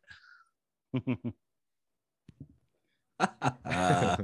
oh, that's a beautiful thing. Man. That's a beautiful thing. I want to chime in too. Just yeah, for sure. just my well, my positive and negative was the same as Truth's, but I one thing I've been enjoying the most hasn't been the main events. It's been the tag team, right? I, I'm super getting into you know because I I've I've heard so much about New Day. I've heard about th- these different tag teams, so I'm like super getting into it. So I was just gonna say, like, I sort of feel like I feel like there's been a mistake with Raw in that. I mean, if I'm looking at the thing now, it's RK Bro, AJ Styles, and is oh how you say almost O- Omos. Omos, sorry. The Street Profits, the Mysterios, right? Alpha Academy, Dirty Dogs, Hurt Business. I'm like, me watching as a new fan, I feel like RK Bro is on the verge of breaking up. I feel like the Mysterios are on the verge of breaking up. You know what I mean? And and or splitting these guys. I feel like AJ Styles and Omos, I feel like they're grooming Omos to be that monster of a solo guy. So I'm like, maybe it's not today, tomorrow, or a week, a month. But I'm like, why would you draft so many tag teams that seem like they're on a split? And then, you know, Mm. if I'm looking at SmackDown, it's it's it's goons. It's like, man, it's I love it. I can't wait to watch like the Usos, New Day, Viking Raiders. You know what I mean? Like Happy Corbin and, and what's his name, and then like Hit Row. To me, like I, I love watching Hit Row on NXT. So I'm like, you know, They're it's just- all legit tag teams on SmackDown. that's what I'm saying, Not and it's like I can't see stuck those together. guys breaking up, right? It's it's, you know, the only thing I could see with Hit Row is maybe um, like Adonis and Top Dolla being tag team and the Swerve guy being a solo. Do you know what I mean? Like, but, but that's they're still together as a Yeah, faction. that, that's what I'm saying. Yeah, so it's Yeah. still those guys. So, yeah, that's my biggest takeaway. Is just I like watching. I enjoy watching more the tag teams, and I think SmackDown's drawing me to Fridays Mm. because of this. I think, man, the Usos and New Day alone Yep. y- y- Oh. are going to rule this until there's another draft. Like, All right, Chris. So so write this down. Uh, we got the Usos and New Day feud for Brutal watch on the watch long, and then we'll have uh back in NXT we had DIY and the Revival and Alpha Academy. They had incredible Ah, matches. So yes, Bro, I got yes. some watch alongs for you with tag team wrestling, my friend. oh yeah, here we go. I'm just ah, that's my big disappointment was the Big E getting split up with the New Day. Like I said off the jump, man, it's just one thing that Yeah, that hurt. with the fans back in and they just like I said, they got the pop. Like what what do you accomplish by breaking them up? I just don't feel that that was You don't feel the, the power. power. No, I don't. I genuinely don't. I, I just weird That's to what me. like- you don't feel it. But you know, maybe Biggie loses the belt, and you know, I, I just switches shows. Maybe there's a trade, and that's the thing. Like, not having any GMs or anything makes it so hard to take the draft truly serious. It's just like it's still the all overseer kind of picking who and choosing Yeah. who goes where. And you said it truth, knowing the relationships and the personalities and stuff like that. Who's friends with who? Who's in a relationship with who? You, you kind of know who's going where. The Brock Lesnar thing kind of pisses me off though. Although it is kind of cool that it fits in with the storyline because it makes things kind of like loosely intriguing. Like, is Paul Heyman still pulling strings? So blah blah blah blah. blah. Yeah. And yeah, it keeps Brock on the road. You don't know what show he's gonna pop on, who he's maybe gonna feud with, etc. etc. But I wanted to see Brock get picked by something to show a bit of like not weakness, but bring it back to yeah, Heyman is with Roman Reigns. And then maybe something else will happen on the other end. Like this just keeps drifting me towards Heyman is pulling the puppet strings and is trying to get Roman beat. I don't know. I don't really don't know where that one's going, man. It's so weird to me because Yeah. we know they're fighting that crown jewel, but I don't know if that's the last time they're going to fight. Like it just seems like that's just No. part Apparently, one. the rumor is now the Rock thing is not happening, unfortunately, and they're going to go right through to WrestleMania Yeah. Mm. Do you think the Rock thing is going to happen at all? next year, Hollywood. Like some. Eh, Oh, okay. And it doesn't need a be belt. SummerSlam. It doesn't need a belt. That's the thing, right? It doesn't need a No, belt. it doesn't. I don't. I mean, hell, you want to keep Roman Reigns the champ till then? I'm happy with that too. Fans For might get bored of that, that but I'm. I'm, I'm fine with a dominant champion, bro. Because when he Yeah. finally loses it, Okay, okay, okay, okay, okay. So you got the you say you got the Yeah. lists in front of you. Let's do this but quick before we move on. For the third time, trying to move on from the wrestling conversation. you got the list in front of you? I do. Yeah. Who's left? What do you who- want? The men's, women's. Well, no, like who hasn't Roman faced for the title that's on Oh. the SmackDown with him right now? So the whole men's crew is Drew McIntyre, Nakamura, Cesaro, Jeff Hardy, Sheamus, Jinder Mahal, Shanky, Ridge Holland, Sami Zayn, Ricochet, Mustafa Ali, Mansoor, Mace, and Drew Gulak. Gulak. There's maybe two title contenders in that, and it's both just a draw name. Yeah. Like, Well, that's why I complained at the start. I I thought like I thought I thought it it outweighs like by a mile. okay, Like, so the other maybe from the other side, I thought maybe You know I here's my theory. Like, here's my idea with that. Maybe SmackDown is where all like the surprises, the comebacks, the legends. You know what I mean? Like with Roman being as dominant as he is. Triple H, random example. Yeah. Undertaker, random example. Maybe he got, you know what I mean, the one more match. Him and Roman can work a slow match.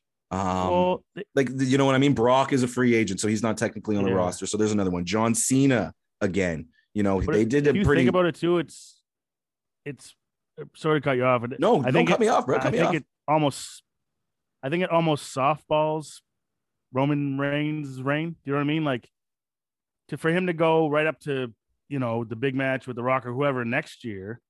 I, I'm a truth. Like I, I think I like that dominant champ. You know what I mean? But I think with the roster of the the men's roster, it's sort of a softball roster where it is. you know, Yeah. is he going to have the long feud with Brock and then Drew McIntyre? I could see maybe win the title too, but I, I almost can. So I feel like it's a softball roster for him to just dominate. Yep. You know what I mean?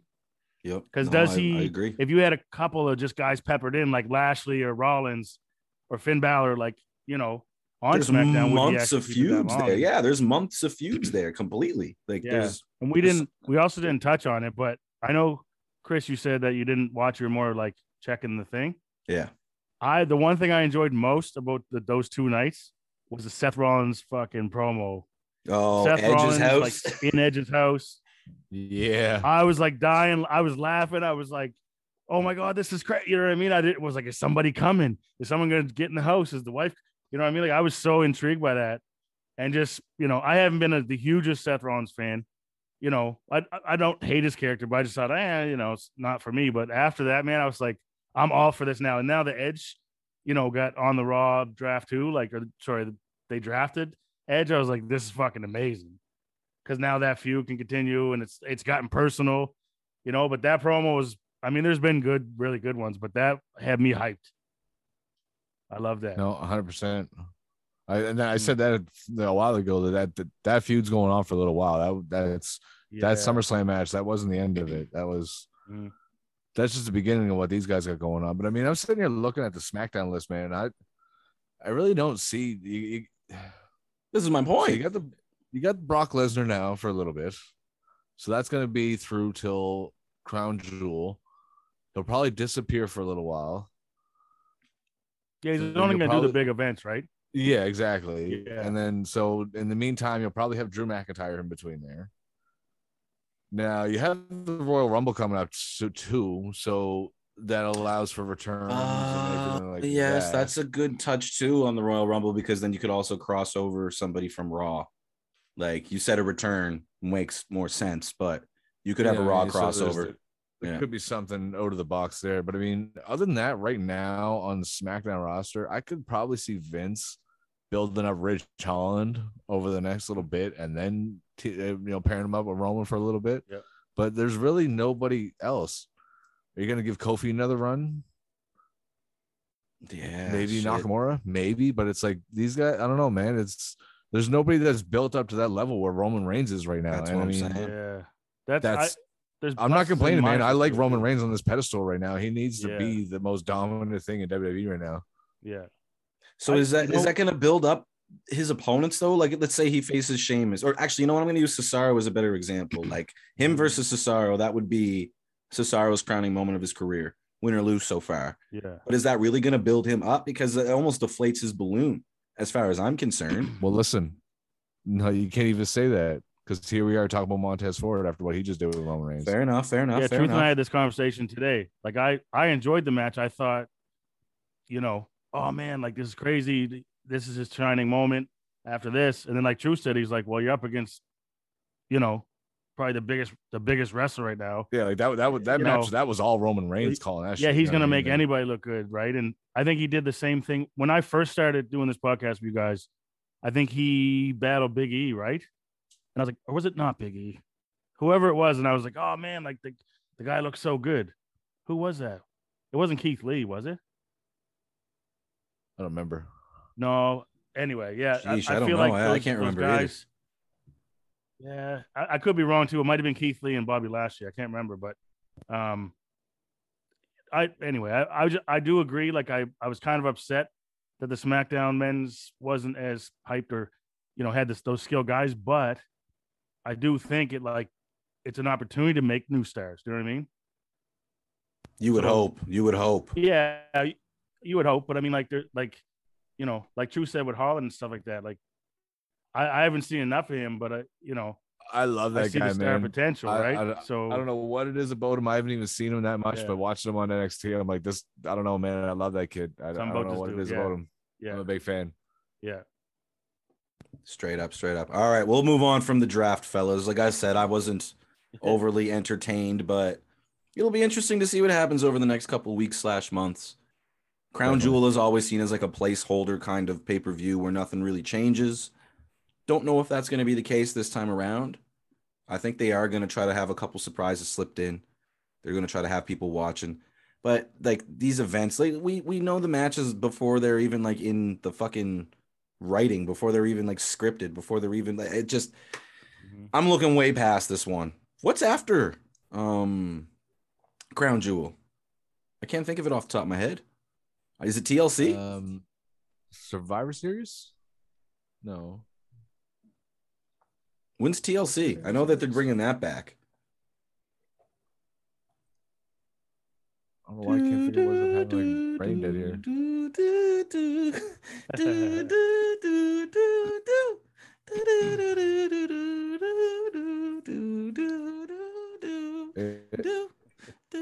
It is going to be.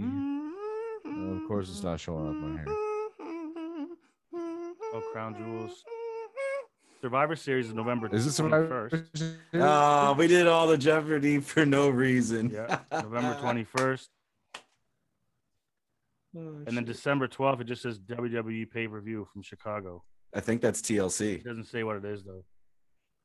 I yeah, think- Royal Rumble. yeah, I know January. that. That's that's the the first pay per view Yeah. of the year. That's my Yeah. favorite. So we're gonna do a watch along for that, like live Yeah. on Facebook or some that'd shit, be- right?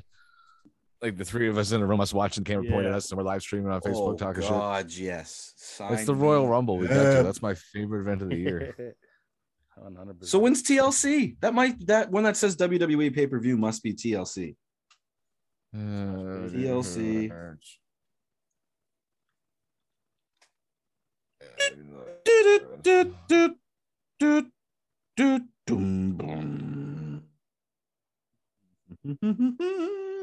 It's not showing up in my list. December 12th. Yeah, Oh no, sorry. December nineteenth. No, they changed it. Yeah. Yep, Oh, December yeah, I nineteenth. have 17th here. I'm pretty sure the next one after that is Survivor Series after Crown Jewel. Yeah. Yeah, so Yeah. uh, from what I'm seeing here, it looks like TLC is going to be near Christmas, Yeah. December nineteenth, which I think was the same as last year. Wasn't that like it was kind of holiday themed last year? Was it not? I don't remember. But I mean, Ugh. it ah. makes sense that you have a TLC pay per view around Christmas time because I mean, why have any regular Christmas when you can have a no holds barred?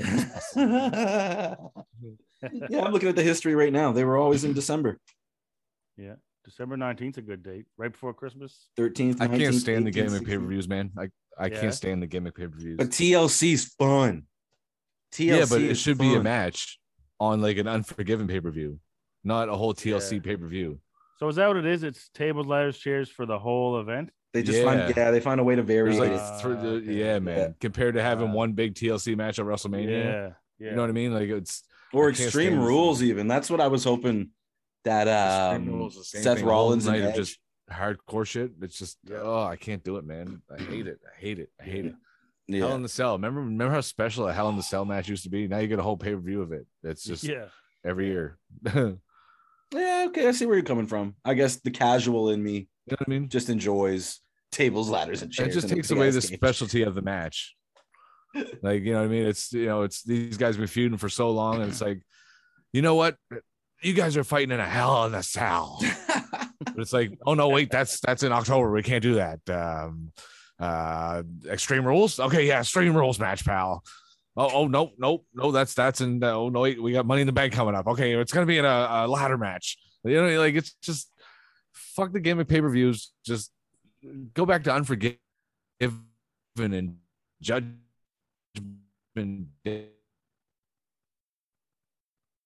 Days and No Mercies and back. You know what I mean? Like it's no, you get the Extreme Rules 2021 and Hell Chamber, you know, thing. It's it's it's a spectacle. I get that.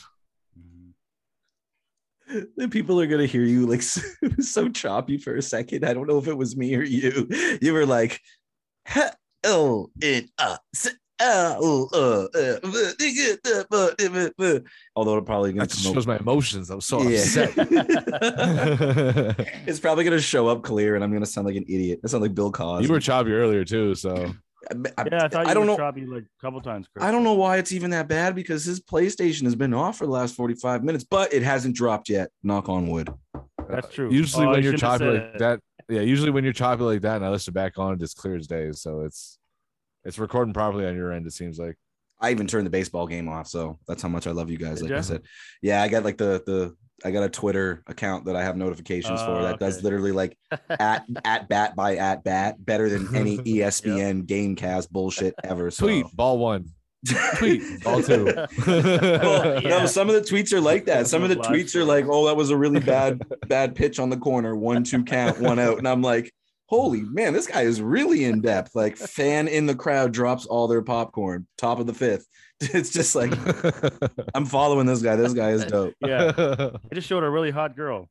oh, that's great. Um, all right, I, got, fellas. I got oh, some breaking news. oh, oh, breaking, news. Bow, bow, bow, bow, bow. Bef- Before we go into boxing, before we go into boxing, there's a boxing breaking news, Ooh. which is Lomachenko and Richard Commey are fighting December 11th. And if anyone out there is, is sort of a fair weather fan, Commey was actually a one belt champion and lost, I think, 2019, right? And then so Lopez had that title and then took Lomachenko's titles.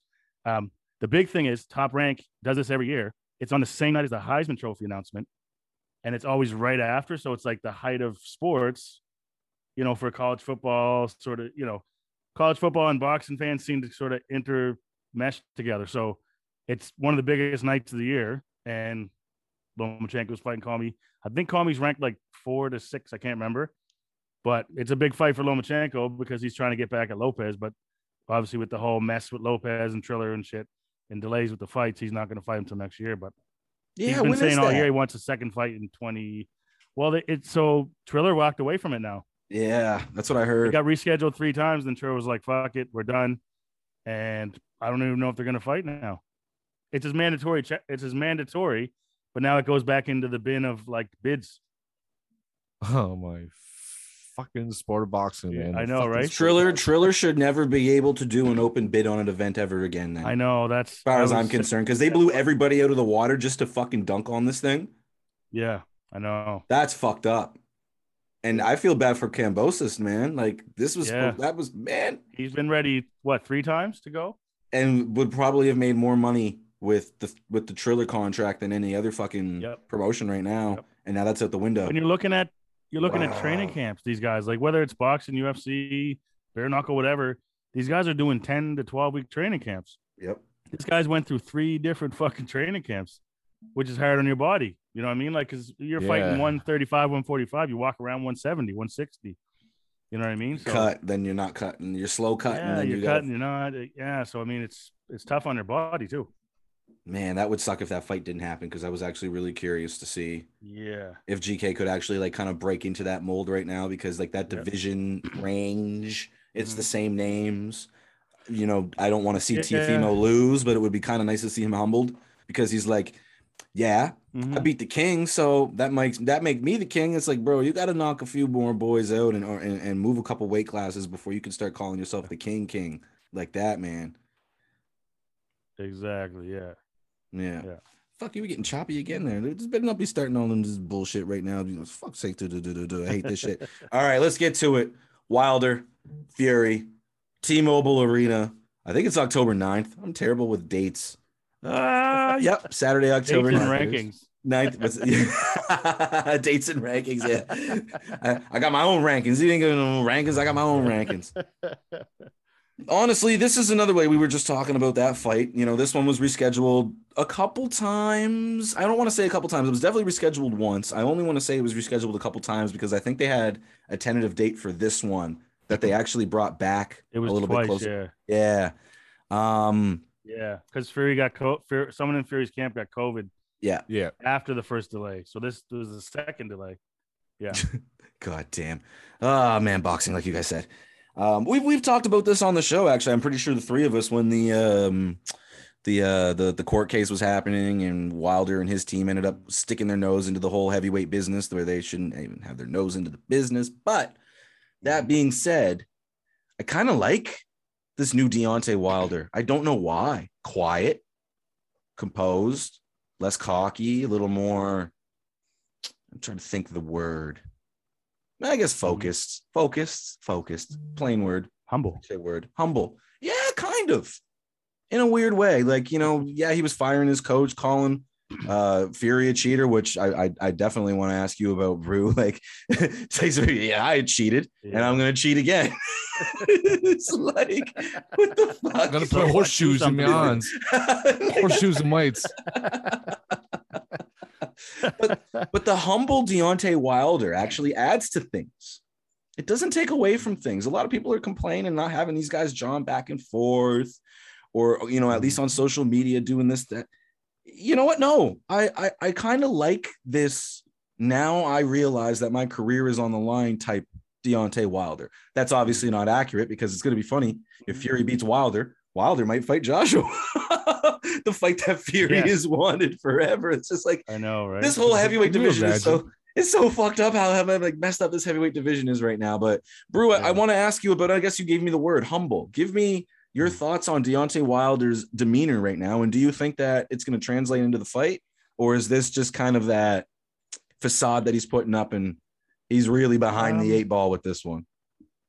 I wouldn't call it a facade. I, I do think that he got humbled at the last fight. And as you guys know, I probably said it a thousand times. I'm a big proponent of losing. You know, like when the Pats went, you know, 16 0, went through the playoffs and lost in the Super Bowl. I think if they would have lost the game in week 16, they would have ran the table. So, you know, as a fighter, he's going to be hungrier. He's going to realize his mistakes. Um, he's not talking like he usually does. He's not, you know, just being that, you know, that McGregor style personality, even though he still has that aura. Um, yeah, I do. I do believe he's humble. I do believe it, it just shows in him being quiet. You see it in the press conferences. Like he's more instead of being like, "Yo, I'm gonna knock you in the next week." He's like, "Yeah, we'll we'll see, bro. Well, you know what I mean? Like I train hard. I did this. I did that." Um, will it sort of translate into the fight? I think so, but there's one thing that that you can't sort of take away from Fury is that he's a pure boxer, despite his size. You know, people think heavyweights, and if you're not a super duper fan or haven't watched Fury fight, you don't realize how good a technical boxer he is. Wilder's never been that guy. So, although the fight was like a year, year and a half ago, whenever it was, you can't become a pure technical boxer in a year, year and a half. You know what I mean? Like Fury went through a couple hundred amateur fights. He went through lots of, you know, I think he beats Wilder in rounds as a pro by almost 50 rounds. So, you know, do I think Wilder can win? Yeah. But if he thinks he's going to walk in and, and not get walked down like he did last fight, I think he's in for another, you know, another rough go. So, So but I do, I do like the new Wilder though. Yeah. Okay, okay. So, truth, outside looking in, what what's your reaction to this like different demeanored Wilder? And do you think truth or truth? That's hilarious. Do you think that Fury um has kind of played his cards right? Because you know he's kind of called him out a couple times. Tyson Fury has kind of given him some digs here and there, and as Deontay has given Tyson Fury some digs. But like I said, it's quiet. It's just a shot here, a shot there. You're not getting a whole drink. You're just getting you know a little. tut, tut, tut. He's just giving us little teasers of what we might see on fight night. But Tyson Fury hasn't bit his tongue. He's taking all the interviews. He's doing all the press. He's doing everything. So, truth from the outside looking in, like what's intriguing you into this fight? What do you think of the new Deontay Wilder based on the last Deontay Wilder that you saw? And from a wrestling perspective, we've seen Tyson Fury kind of drift into that whole um, business. I guess that's the best way to put it. He, he was in the business. The man was in the business. He beat He the Big beat Show. Braun He- Strowman. oh, Braun Strowman. Yeah, He didn't beat Big Show. He beat Braun Yeah. Strowman. That's right. Braun Mayweather Strowman. Mayweather beat Big Show and uh, Tyson Fury beat Braun Strowman. I always get that shit mixed up. I don't know why. Yeah, that shit was crazy. Um, do you think that like he, he just taking the inspiration from sports and because it's not like Fury's ever quiet. He's always like a loudmouth. He always is selling the fight, trying to get the fans into it. He's it. the Like, Gypsy King. the Gypsy King. That's just what That's it is. He Like, so from from the outside look like does that pull you into this fight or are you just intrigued for what's going to happen in the ring? I'll be 100% honest. The only thing that's really pulling me into this fight is the fact that I've watched the first two and I know what happened because I haven't seen anything really promotional wise other than a couple interviews here and there, but 95% of it is all Tyson Fury. I'm not Mhm. seeing shit from Deontay Wilder. Like you guys are talking all this calm demeanor, new attitude, and I'm like, I haven't seen that yet. That's like I, I haven't even seen him at all. I've seen a couple of the, the press conferences and stuff like that where he's not saying a word and he's just you know what I mean. But in all honesty, I would rather him not say a word than do the Conor McGregor road and talk bullshit because it's just Mhm. business. It's all business. You know what I mean? Like I don't want that Yeah. fake bullshit talk. Like if, if you're serious and you're you, you don't need to talk bullshit. You can be like Rose and just say the Lord's Prayer to yourself and you know what I mean? Well, this person Mhm. is yelling at your face. Uh, but I mean, overall, like I'm I'm still excited for it and whatever. But the overall picture of it is the only the main thing that's drawn me into it is the fact that I've already seen these guys and I know the backstory of what's what's to come and what's to happen. Um, is he humbled and all this stuff? Again, I don't really know. I, all, all I've seen was a couple press conferences and shit like that. But it's like I, it's gonna be hard for me to see a new boxer coming out because am, am I am I wrong here? Uh, uh, uh, Wilder won bronze medal three years into boxing. Like that, you, you don't get a Yeah, lot he, done. He didn't fight a lot as an amateur. Yeah. You know what I mean? So it's like he got pushed up pretty quickly. And when you're comparing that to the experience of somebody like Tyson Fury, it's it's not going to add up properly. They had what? They fought what? 19 rounds altogether the last two fights, something like that. And and what did Fury win? Maybe three, four of them out of the 19. You know what I mean? Like it's it's you can't I don't want to say you can't teach an old dog new tricks, but it's sometimes experience is just undeniable at the end of the day. And uh, Tyson Fury is just pure boxing. I mean, uh, he's laid back and still doing the Gypsy King, but he's been doing that forever and still whooping ass and still training his ass off. So I don't think that's been changed at all. So I don't really see much of a difference. Yeah. You know what? It's it's one thing that sells this fight, whether Wilder talks or not, is the fact that he's probably, and if you speak to Mike Tyson or all these guys, he's he's his last couple, maybe four or five fights, obviously he came up through the ranks and fought the shitty guys and then started hitting like the Ortizes and guys like that. But now he's probably undeniably the hardest hitter in the history of boxing, Yep. the heavyweight division. So he can walk in and not say a damn word, and that's going to sell that fight because at any point he could be getting murdered in there, eighth, ninth round, like he did in that in the draw, that first one. The second knockdown was the 12th round, you know what I mean? And uh, you know, it it I, I watched a documentary on it recently, like Fury got up, he did that fucking Undertaker sit up, and he was like, you know, but like he was out, bro, until like the six count, maybe. He was out. His eyes were rolling back, and it- something in him was like, I got to get up. You know what I mean? So power to him for that. But um, that's Wilder's selling point, right? And I I agree with you, true about like, you know, the old dog new tricks thing. But he's never been an old dog because even in the Olympics, he was that one hitter quitter. Yeah, So that's and what- that's what works why for that him, was a right? shitty analogy. As soon as I said it, I, I knew that was a shitty analogy. It's not Oh, a no, shitty no. analogy though. It's, not. It's It- not because you can't. It's like he's gone so long being that guy, and when you see the the the different uh, boxing coaches and people that discovered him, he was just a street dude that street fought, and they were like, "Holy fuck, this guy hits like a fucking Mack truck," Mhm. and he made the Olympics, and then he you know became a pro, and they groomed him right. It's just that along the way they didn't teach him how to box. They just were like he relied on that right hand, and it's similar.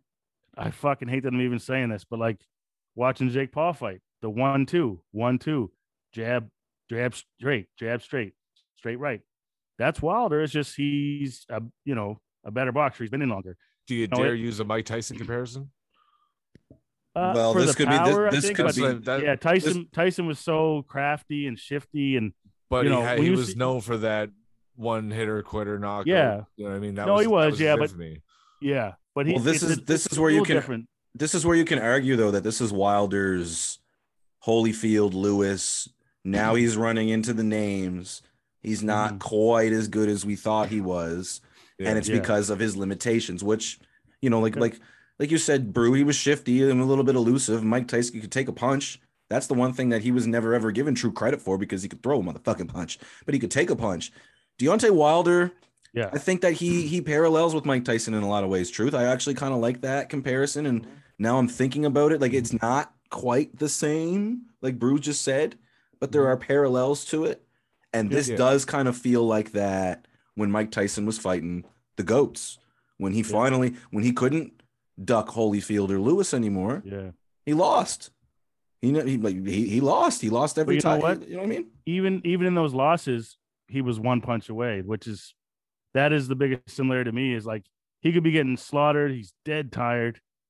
Boom, hits that one shot. That's that's where even in the second fight, when you know Wilder was getting like just fucked up, you were still waiting on that. You know what I mean? Like he was getting murdered in the first fight. It's just that he had the early knockdown, then the you know in that last round, boom, and you know he knew he was losing. He wasn't necessarily headhunting per se, but like you could tell he knew he was losing that fight. So he sort of walked Fury down a little bit and hit him with that shot, and then you know lights out. But obviously he got up and and it was a draw. But I mean, it's yeah that that that never knowing that he's never out of the fight unless he's knocked out is is a Mm. huge seller on this fight. You know what I mean? And I, one thing I'm enjoying is is Fury is so good at talking and, and talking shit, and he's predicted he's going to put him out in the first round, but he knows damn well he's not going to go after him like that. You know what I mean? Like, so I think he's trying Yeah. to get in Wilder's head a bit. You know, it, is Wilder going to believe it? Probably not, but like, we'll see. Well, even Wilder was saying I'm going to get him in the fourth to sixth round. So like Wilder is almost hyping up his boxing, maybe his maybe whatever little tricks of the trade that he has Yeah. learned over the last X amount of months, right? Like Mhm. maybe, you know, like you said, can't teach an old dog new tricks, but one new trick Mhm. parlays potentially to another full fight. Mhm. Fury for all his cardio. I mean, I mean, the man is is it's surreal. His body type, his Yeah. stamina is just unbelievable, is, and he yeah. never stops moving, especially above the shoulders. Yeah, his, And- his his his feints are like none other. Like I've seen in the heavyweight. I mean, obviously Muhammad Ali and guys like that, but But His head- man, his easy feints comparison. Well, Like, Yeah. you know like what, man? sometimes. Them guys all said it when uh, when Mike Tyson had like Sugar Ray and all them guys on hot boxing. They Mhm. said like, who's the closest to Ali? And that's what uh that's what Sugar Ray said. He said Tyson Fury, like Muhammad I'm Ali. Tyson Yeah. Fury in the corner, ducking and dodging all those punches and just shaking them off like it's nothing, man. That's I'm Yeah. watching Ali in his prime. yeah, Yeah, and you it- see him moving, his moving, not getting hit.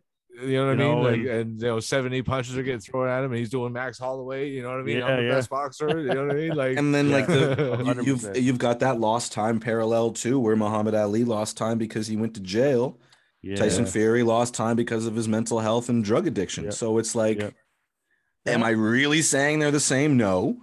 But Tyson Fury is an it embodiment seems of to of happen Mike to all the greats, doesn't it? It does, bro. Muhammad Yeah. Ali lost time, Fury lost time, Yeah, even Tyson, Tyson. lost time with the jail, and then Yeah. the death of Cus D'Amato. You know what I mean? Like that's Mm. after ever, ever since then, his his career basically changed. Yeah. So it was, it's, uh, yeah, a lot of the greats you can look back to a time where something happened. Like it's Lennox Lewis lost a year and a half, two years to the lawsuit because he was trying to get out Yeah. of the contract. And I think Yeah. even Evander Holyfield lost a bit of time.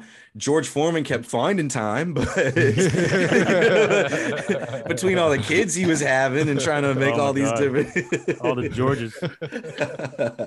You know what Uh, though with Fury, like it's Yep. it's because he's so big. Like Truth might not know. I don't know if Chris, if, if you know too, it was probably going back 2007 or eight.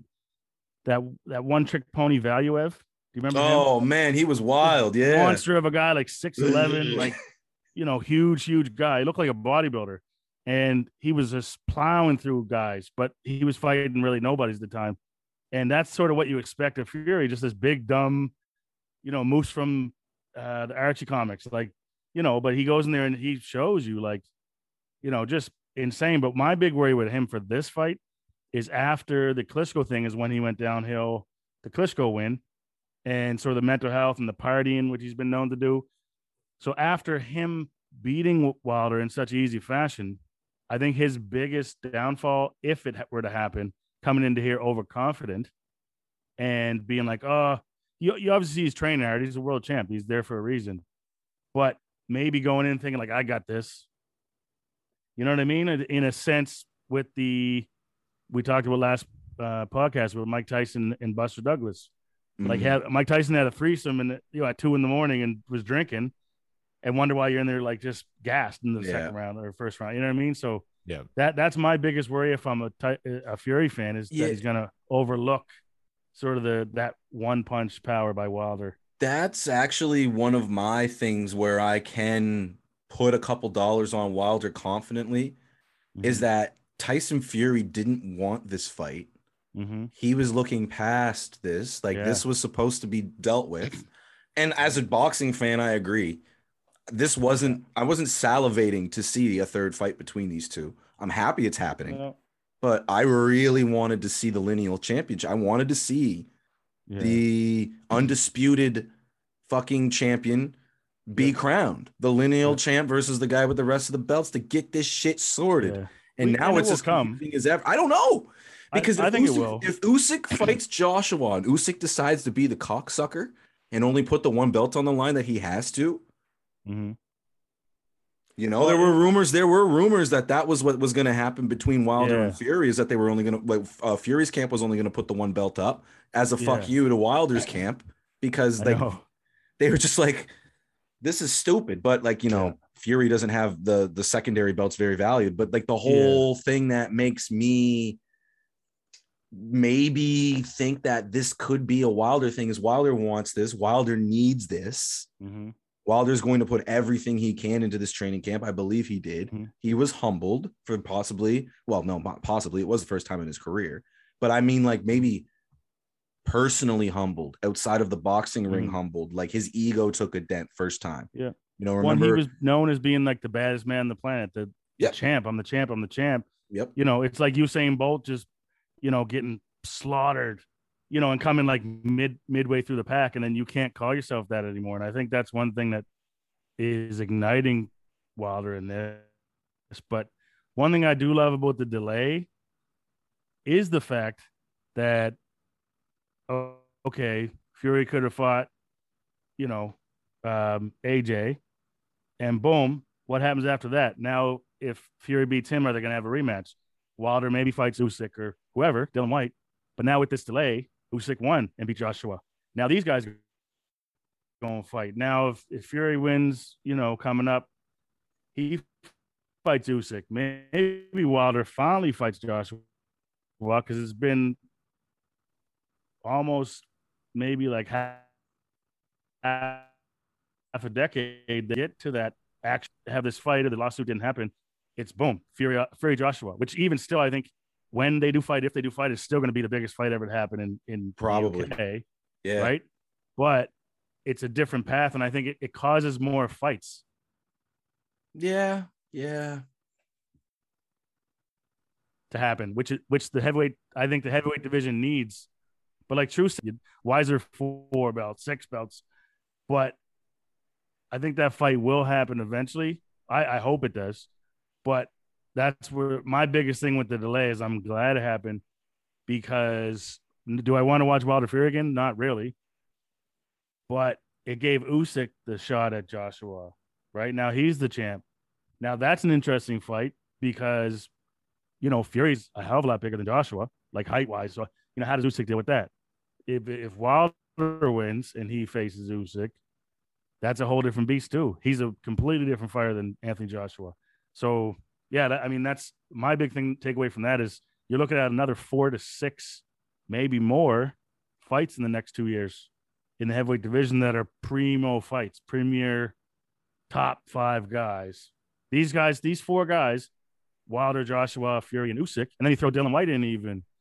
Some of these guys like just kind of go at each other, and this guy fights this guy. That's to me is like a good two, 18 months or two years of boxing. That- And the heavyweight that's what I was saying last week when it comes years. to you know being introduced to a new fighter. Like I had no idea who Usyk was. Oh wait, he Yeah. just beat Joshua. Oh well, I guess this is somebody I should be paying attention to. It's Yeah. the same thing with Andy Ruiz, right? It was like you know, oh he just beat Joshua. Mhm. I guess this is somebody I should be paying attention to. So like, yeah, you're right. It does. It opens up a lot more opportunities for for hopefully good potential bouts in the heavyweight division. yeah, Well, just to steal a wrestling term, it's putting somebody over. You know, we saw the Yeah. Klitschko's put over Joshua, put over Fury. It wasn't till these guys beat those guys that they were superstars. You know, Usyk was Yeah. there, but Usyk wasn't quite mainstream. We loved Yeah. him. We knew who he was, me and Brew, but mm-hmm. you didn't quite know who he was, Truth. And I would say that from a combat sports perspective, that was Usyk's star. Two out of three people would know who he was, but that one out of Yeah. third that knows who Wilder is, that knows who Joshua is, that knows who Fury is, they didn't quite know who Usyk was. yeah. Ruiz crossed over into that bound, I think, because uh, he's Mexican, uh, a Hispanic first first Hispanic heavyweight champion. Like it was just so much weight Yeah. that came with his title, but that is so centralized. Usyk Mm. being a European, past Olympic champion, having an international reputation in the boxing community, yeah, where He's- Ruiz is is just purely a North American star. Ruiz, of course, grew in stature with the win over Joshua because that's how you cross over to the ocean is you beat somebody overseas, their turf. You know what I'm saying? Like it was it was something. I, I or actually I take that back. Was that Joshua's first American fight? Was that against Ruiz? Because that was down in Cowboy Stadium, wasn't it? Or am I wrong with that? yeah. I think you're right. Yeah, Yeah, I could be wrong. And if I'm wrong, I'm wrong. If, but if I'm right, I'm right. And that was to my point. What you said, Brew, that's my, as a boxing fan, most intriguing aspect of this. Like Fury's talking about he doesn't want to fight in the UK anymore. But if you fight Mm-hmm. Anthony Joshua, that's not happening in Vegas. It's just No. not happening. Wilder Wembley, fighting, yeah, Wembley or something. yes, Wilder fighting Yeah. Joshua. Yeah, Maybe that happens in New York. yeah. Like, uh, was- does that Wilder is where. Joshua fought Ruiz was Madison Square. Oh, it was New York. Okay. Okay. I knew it was in the States. Um, I, I that's that was right. That's right, because Eddie Hearn, that was Eddie the- Hearn's like crossover, and Wasn't there a big deal about the rematch being in like Dubai or some shit like that? because Yeah, they built they main- they built yeah. everything for them, literally. And they like built- I know Ruiz was worried about like judging and the, the commissions and shit out there, and Yeah. yeah, yeah, yeah, yeah. I remember all that now. yeah, Well, they, like built you know- everything for those guys, everything. Go- and they were gonna do that for Fury and Wilder until Yeah. ended up catching COVID. and Now they're fighting in Vegas. So Yeah. Well, Usyk, I wanted to go back to Usyk too because yeah, he almost because of the European thing and that like he almost had a Khabib following as far as like Eastern Europe and you know what I mean? The sort of the MMA because you know I have to do it. The mm-hmm. MMA comparison for me was Renan Barão because he was what he was on like a 27 fight win streak.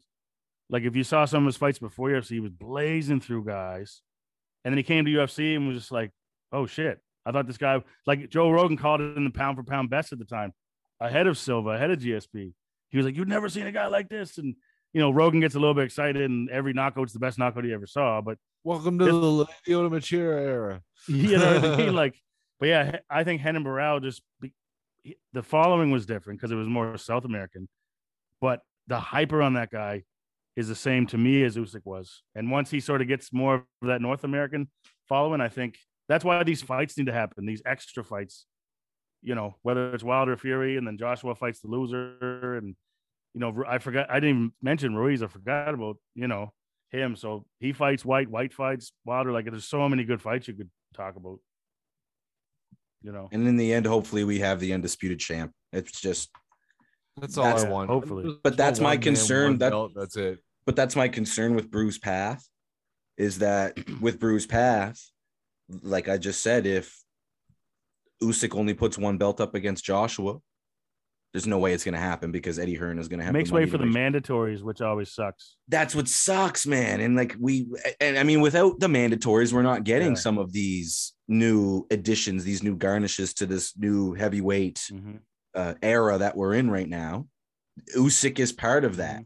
As the cruiserweight champ, he found himself as the second option to Anthony Joshua. He was like, "Well, I'm going to go to court because uh, I don't know if it was the W, was it the WBO that basically said because he was the the undisputed cruiserweight champ that they're going to promote him to the number one contender, the heavyweight champ. I think that's what it was. I don't remember if it was the WBO. It was one of them. But like this is where that's a good part of where the mandatory works, but that's so rare. And I just worry that we're so close, so fucking close to getting the undisputed champ. And if Joshua wants to fight Usyk again, and Usyk somehow, some way leaves all those millions of dollars on the table and is like, I still want a couple of these belts as an insurance policy for a third fight. Yep. It's just I'm I'm I'm scared that we might be back into the reset mode because this is the end of Usyk's career. And you could argue that this is the end of all of their career to an extent. But Usyk said he did not want to fight into his late 30s. He didn't even want to do this whole heavyweight crusade. COVID is what changed his mind. Here we are. Yeah. So I'm I'm pumped for Saturday, but I'm also I, I I kind of kind of uh in in the pessimistic sense that we don't really need to see this. I don't really need to see this. Nobody really needs to see this. It'll probably be the same way. But Wilder is kind of evoking that little bit of mystery by being a much more quiet, reserved version of himself. So bonus prediction that's not going to go on the sport scoreboard, but let's get some let's get some predictions in. I know personally I am actually on the money end putting it on Wilder just because it makes sense. I've got rounds four to six and round seven to nine knockout for Wilder. Um, but the heavy money is on Fury by decision and also by a late knockout. I see this fight actually going the distance, and I think Tyson Fury actually is going to play with him. It's definitely a dangerous plan for everything we just talked about with the bronze bomber having that one shot, one hitter quitter. That it's it's just something that's there. But I think Tyson Fury is more than aware of it, and Tyson Fury has survived a couple of them. So his confidence is just like a light bulb, man. It always shines, and it'll show. Mhm. So my head and probably the majority of my money comes Saturday will be on Tyson Fury by knockout. But my heart wants to give Deontay Wilder just that little bit of a parlay, if you will. Him, him maybe going the distance and out punching, out pointing. It could be a draw again, which would be absolutely criminal. But if we see Mm. a level up of boxing in Deontay Wilder, Tyson Fury is the type of fighter that gives respect to his opponents. we may see a bit of a marathon. Um, but will it go to a decision again, like it did the first fight? Most people are saying no. I'm sure people listening right now are going to be like, this motherfucker's crazy. Both these guys are going to want each other's heads knocked off. And that's why I think they both might be patient.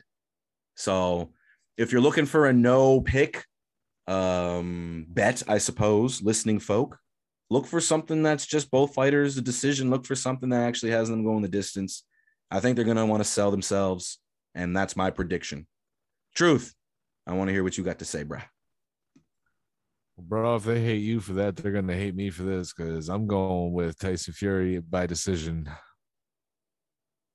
Pourquoi? It's, I, I think he's just gonna outbox him. Like I think the days of these guys, of us being fans of excited, the Mike Tyson days where it's like we're expecting this guy to go in and bomb, bomb, bomb over.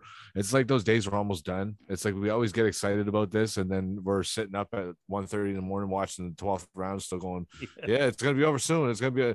you know what I mean? It's it's gonna be a decision. Tyson Fury, I think, is gonna take it. I think he's just gonna toy with him the whole time, and uh yeah, it might be a late knockout, but I'm going to decision. Tyson Fury. You're with me. Like it's just going to be a marathon. It's it's going to be Yeah, not scripted. I don't I'm think not these that guys person. are but, going like, to kill each other. I don't Yeah. think that. I really don't. I agree. I completely agree. All right, Brew. What are you saying? Are you, are, are you on the track with us, or are you like, nah, first round knockout? No, I I- I can't see it. Um, one thing that that Fury did in the second fight, which sort of fucked up Wilder from the from the jump, actually, was walked him down. Yep. And Wilder's a walk you down guy, so for him to get like, what the fuck? This guy's bigger than me, stronger than me, and obviously there's a huge weight disparity with these guys. So you know, Fury clinched he had to clinch. It it tires you out. It's the same as MMA guys clinching. It you know, it sucks the life out of you. So I don't think it's going to go to decision. I think Fury's going to have the similar sort of game plan: walk him down, walk him down, walk him down, um, and just a similar like just avoid that right hand. You know what I mean? And is is Wilder going to be that much better? I, I hope so. I love Wilder. I always did. I think I think when he was 12 or 14 and 0 is when I really was like, man, this guy's crazy. I watched all the rest of his fights, you know, and uh so I, I actually love Wilder. To this really day, do, you love Wilder? To this day. to this day, you know, he's just Radio one of guys, he's Raheem. electric and whatever. but I, if I had to do a prediction, I'm going to say Fury gets him, stops him again. But I think it's going to be a little bit later, like ninth or tenth yeah, round. That yeah. that's my prediction. And I think the excitement of him winning right now is how I mentioned. I was glad Usyk won because Usyk and Fury are both undefeated. So obviously Wilder only has the one, but like I'd want to see Fury, Usyk, who's taking that loss. They're both champs. Do You know what I mean? Like where, you know, now Joshua has two losses, but that nothing's going to take away the the hype of Joshua Fury no, but I think. Fury Yeah. fighting Usyk is the two undefeated heavyweight champions. I, I I haven't gone back and researched, but I don't know when the last time we saw that was. Uh, me as an outside fan, just you saying that, I don't give a shit about Joshua anymore. So I want to see Usyk versus Fury. Yeah. I want to see undefeated, undisputed. You know what I mean? That Yeah. that poster's gonna be dope as fuck. this man's talking about the photo. This man talking about the Photoshop. The poster's gonna be. yes, fellas. Saturday night is going to be a fucking treat, and we're definitely going to lead off the next show with that conversation. To finish off the night, though, fellas, get a little bit of mixed martial arts slash bare knuckle fighting. Uh, we don't talk about that often on this show. We probably won't get into it too often on this show, but um, making headlines um, for the wrong reasons. Uh, I forget the gentleman's name. It's terrible. I should know the gentleman's name. I believe it was Thompson was his last name, or Thornton, or something like that. Uh, Ju- Justin Thornton. There we go. I just found it. Um, unfortunately, passed away after suffering a knockout loss at Bare Knuckle Fighting Championship Yeah. 20. And I haven't seen any video. I don't want to see any video. I haven't really like read into how or why he passed away, but the assumption is is it's some sort of brain slash body reaction to getting hit in the head by one of these things. I don't watch this stuff very often, but when I do tune in, I'm kind of taken aback by, and I hate to use the term because this is something that the UFC has dealt with for a very long time. The almost barbaric nature of bare knuckle fighting. Like it reminds me of the Mhm. shit watching Kimbo Slice and watching the old East Coast street fights and stuff. To me, there's no place for that being sanctioned. So bare knuckle fighting doesn't interest me. Now that a fighter has died, I just don't know if it has a future. You know, you were just taught, I think Brew, you posted the link where they basically were like business as usual. Yeah. The commissions and and the promoters and Mhm. people that actually put the money in these people's hands are not gonna like that. The sponsors are not gonna continue to support this if people are dropping dead. And I mean, this is rare but we've seen a couple boxers pass away over the last couple of years at a high level. It's only going to take one in the UFC for Dana White to have to deal with a hell of a lot of press. Is this something that needs to be dealt with instantly, or is this just bad luck, Brew? Um, I know it's I mean, kind of like it's a, bit of bad luck, but it's really not. it's such like a loose question. I'm sorry, like, it- but like to me, like it's it's Well, no, no, it's- it's, almost it's- like a A or B question. Like you can't really get into the technicalities because it's two people throwing fists. So it's like Yeah. it's cut or dry. Well, what I was what I was gonna say was just was just like I sometimes I feel like boxers have died a lot if you look into it. Um, I always say like, oh, someday someone's gonna get a head kick in UFC or Bellator or something. But here's the difference to me in that MMA guys get stopped with leg kicks, guys get stopped with body shots, submissions. They're not constantly getting smacked in the face with these punches. And boxing, BKFC, which is a form of boxing, it's obviously the gloves are non-existent. You're just getting hit in the head all the time. And some of these guys are coming to these fights not realizing they have brain injury. Some of these guys, you know, I know at boxing there's commissions, there's they do check certain things, their their health, they have to do physicals. I somebody I'm somebody that watches probably two out of every three BKFC events. And you know, I I love it, but I I mean I I kind of called this last summer when Chris Leben uh, fought his last fight for BKFC, and he just said he goes, you know what, I still feel like I do this in another three to five years, but I have kids, and he goes, I'm not feeling like I'm healthy, right? He goes, I wanted to give the fans this last fight, and he won by knockout, I think in the second or third round, but like, you know, these guys are one shot away from from being paralyzed, from dying, and it's it sucks. I can't see BKFC just all of a sudden switching up because even though it's a gimmicky sort of thing, it's growing and the fan base is growing to the point some of these are pay per view and their numbers are pretty good. But like there's there's street fighting you watch on YouTube. It, it's a sort of a worldwide thing. I watched I watched a, a Russian video the other day, which was the most brutal shit I ever saw. These guys fighting, and one guy like sort of looked like he wanted to give up, and the crowd pushed him back into the fight. So you know, it's just another form of entertainment for combat sports, but I don't see any kind of commission or any kind of anybody sort of taking over and making these guys, you know, sort of stop or tone things down. It's BKFC after all. It's bare knuckle fighting. It's right in their name. You know, and like Bellator mentioned, um, you know, Coker mentioned a couple months ago with the, I think he was mentioned. No, no, sorry, it was the Canelo punch Yeah, at the press The conference. press And. Scott Coker said, he goes, This is the fight game. Dana White said the same thing. He said, It's emb- Dana White more said it's embarrassing for boxing, but Coker was more like, It's the fight game. What do you expect? They're trying to sell a fight. Well, know what I Dana mean? was And- Dana was more worried about the fact that they barely had any security around the two of those guys. Yeah, like I know. if one of them hit the just, other um, one hard enough, Yeah. he just blew Yeah. hundreds of millions of What dollars. happened if both of those Oh. camps started fighting with each other and shit? You know what I mean? Yeah. And, you got a full brawl, and and you got Yeah. one woman standing there going, What do I do? Help What do I and all, right? do? Yeah. People are in jail, let alone worrying about a fucking fight at that point, right? But yeah. So that's my only ta- that's my only No, take, really. It- it- but you have to look at it too. Like, it's more so. I feel like nowadays, boxing than MMA. Uh, it's just like these boxing guys. They come from nothing. Boxing's their last resort. They got out of jail.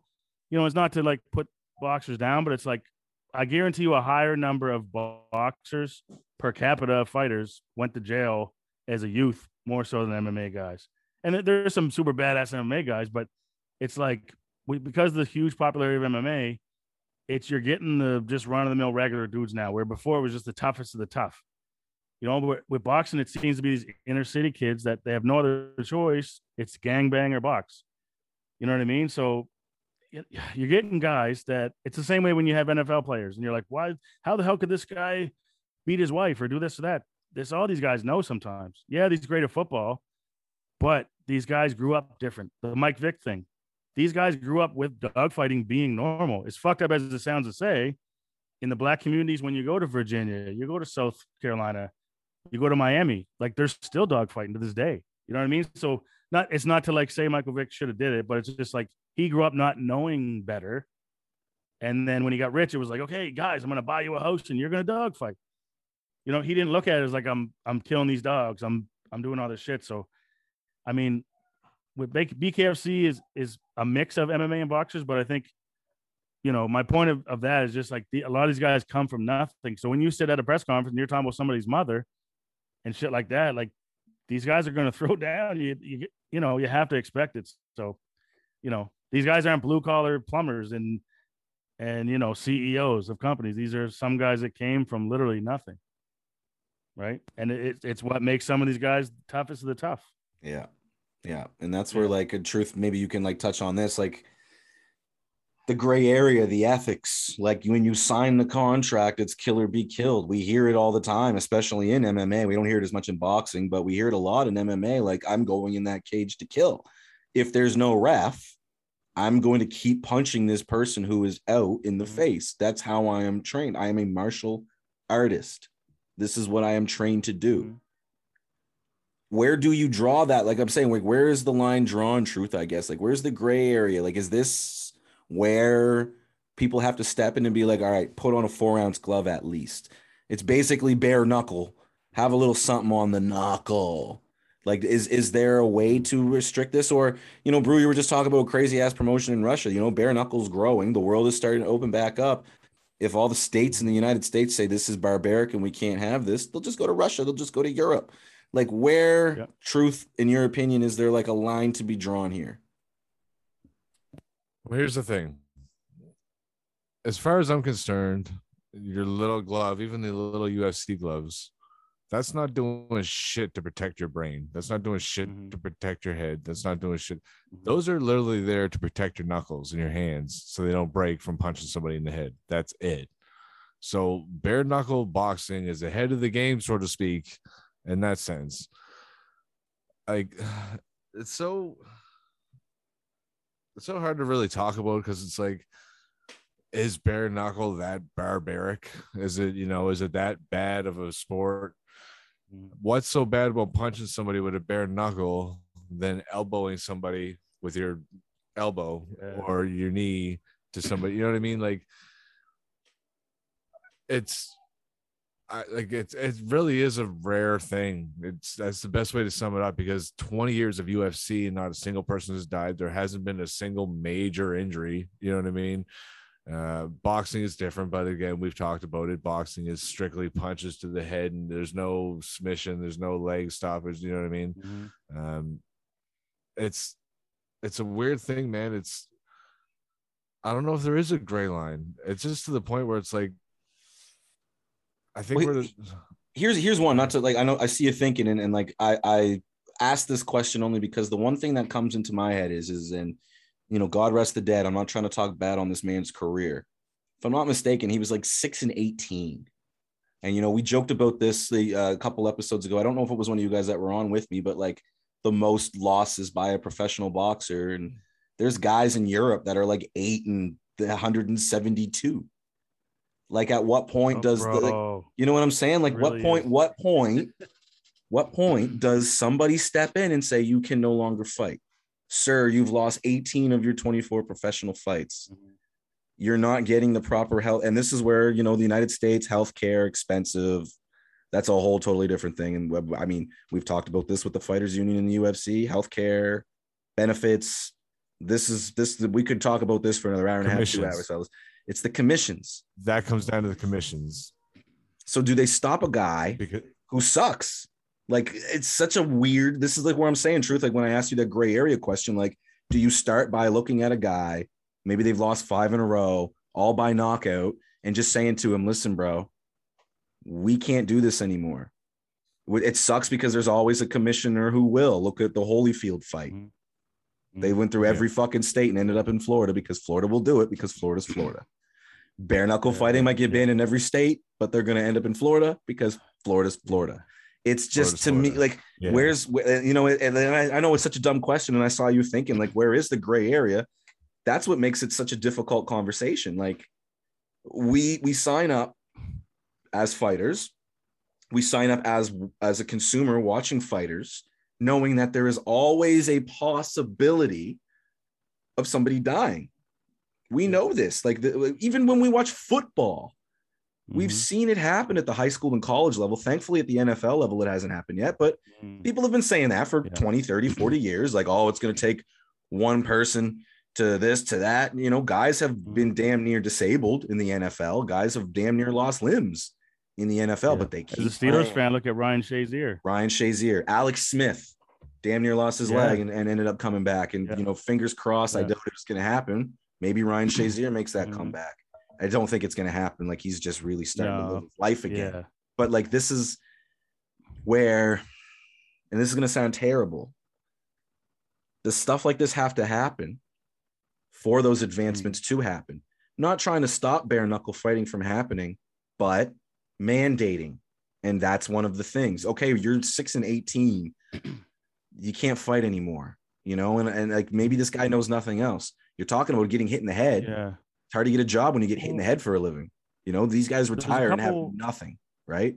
There's a couple sides to that, and they do physicals. They get checked out. They have to, you know, pass a physical to fight. But are they doing brain scans? Because I don't think they are. No. You know what I mean? I, I'm not knowledgeable enough. I, I every time we do this talk and I say something like this, I research it before the next episode. So I'm going to look I'm- into it. I'm- But they definitely don't.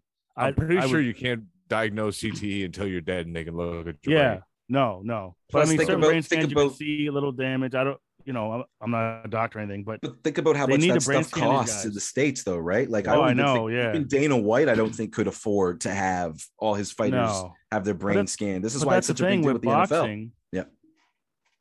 Yeah, that I mean, with boxing they make so much more money, but I think that's what has to happen. But it probably won't happen. And as far as like the guys with shitty records, it's almost like like jobbers in wrestling. Do you know what I mean? Like there- there's a guy that's probably you know I was doing uh, practicing for my five minutes of fighting, and there, like two weeks ago, there was this weekend I was looking at, and there's a card in Ireland. There was two guys that had like 70 plus losses.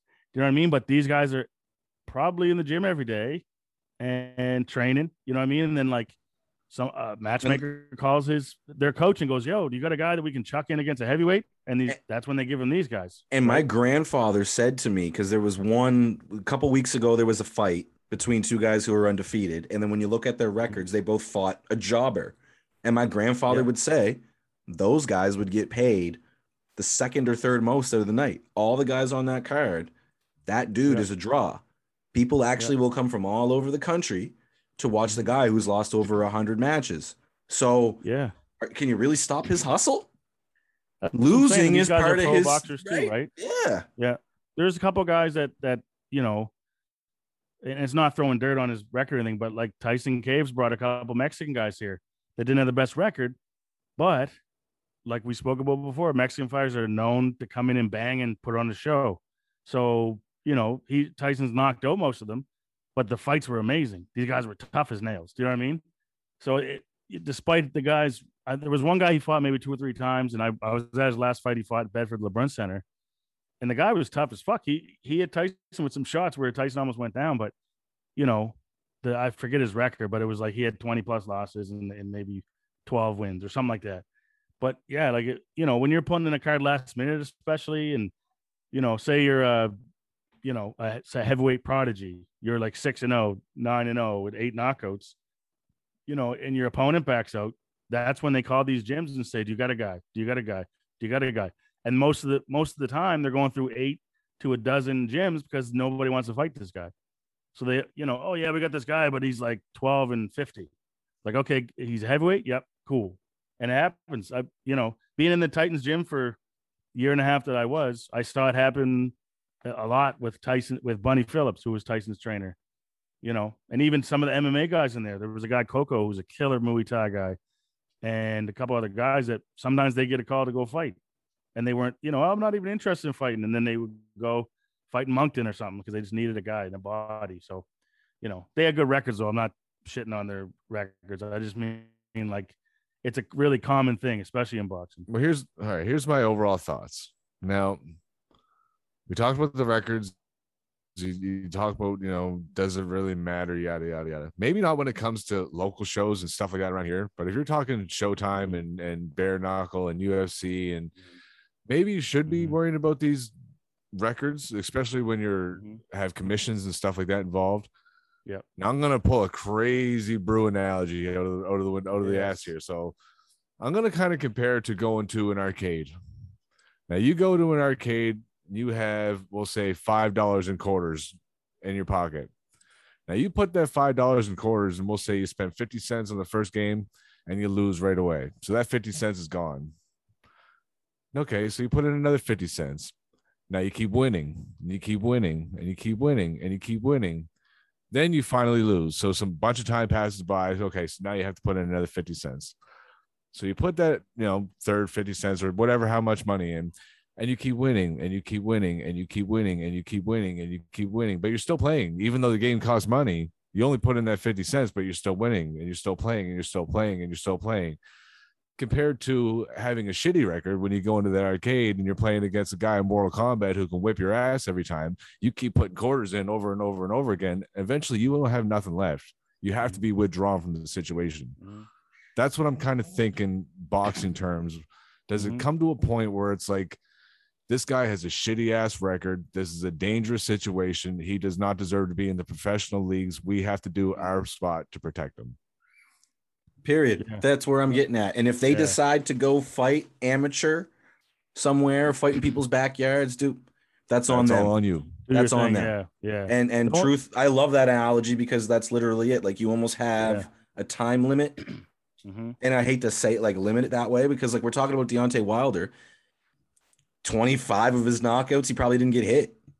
yeah. He just walked in there, backed the guy down, hit him. Floyd boom. Mayweather. Well, I was gonna Floyd, say Floyd, something perfect Wilder example. too. Yeah. Like well, the, the problem with well, it's not even a problem. I that's an amazing analogy and point to sort of devil's advocate. Without those guys, the Wilders, the Mayweathers aren't twenty and oh zero anymore.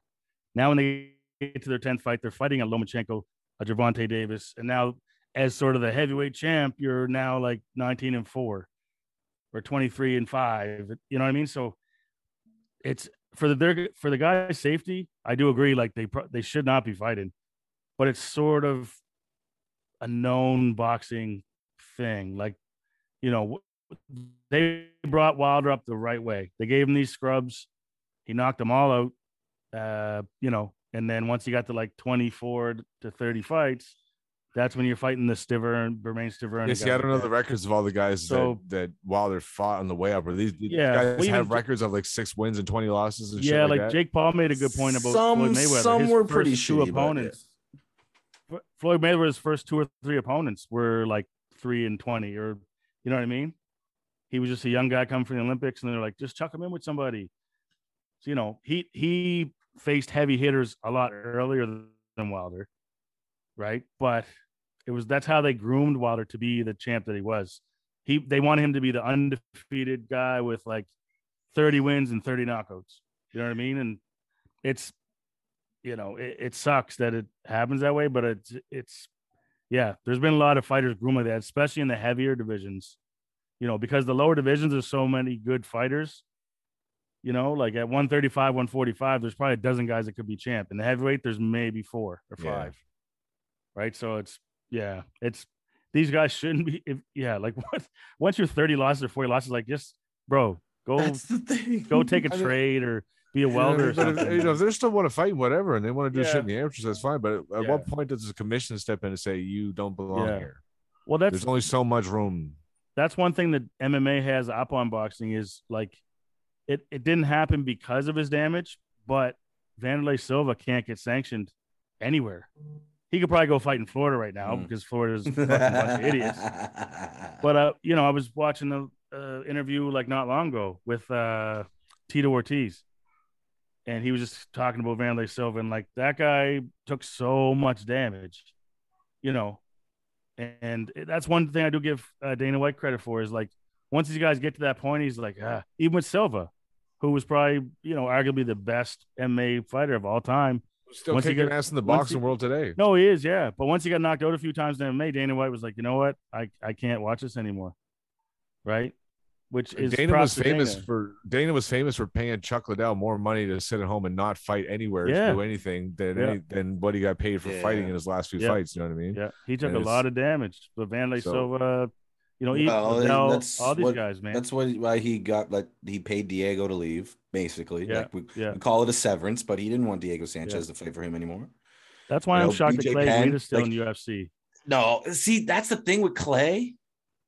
Clay's my boy on UFC four, This is- man. That yeah, guy see, got me a lot of ranking Yeah. points. No, I love him, and he still he still wins once in a while, but he, he's taking so much damage. He's But got me a lot of ranking points online on UFC four. Uh, that's one of the things though, where it's like, is that that's the selling point of Clay Guida is that he's not going to block a punch, but he'll throw. You know what I mean? Like Yeah, yeah. Oh, I know. Yeah, I, he I signed love up, watching him fight. like he signed up for I it. see, I don't know his personal life. Is he is he completely aware? Is he healthy? Is he uh, if he's all that good to go, then let him fight.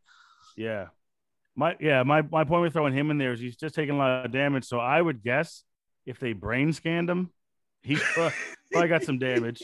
But I mean, But I mean, look he's at the lost- way he acts compared to the way the Diego Oh, Sanchez yeah. acts, and it's like, okay, I can Yeah. see why Dana's like, okay, Diego, it's Yeah. time to shut her down, buddy. Yeah. And I mean he's Clay Guida's 38, 39, but he hasn't really gone on like a five fight losing streak. He loses two, wins one.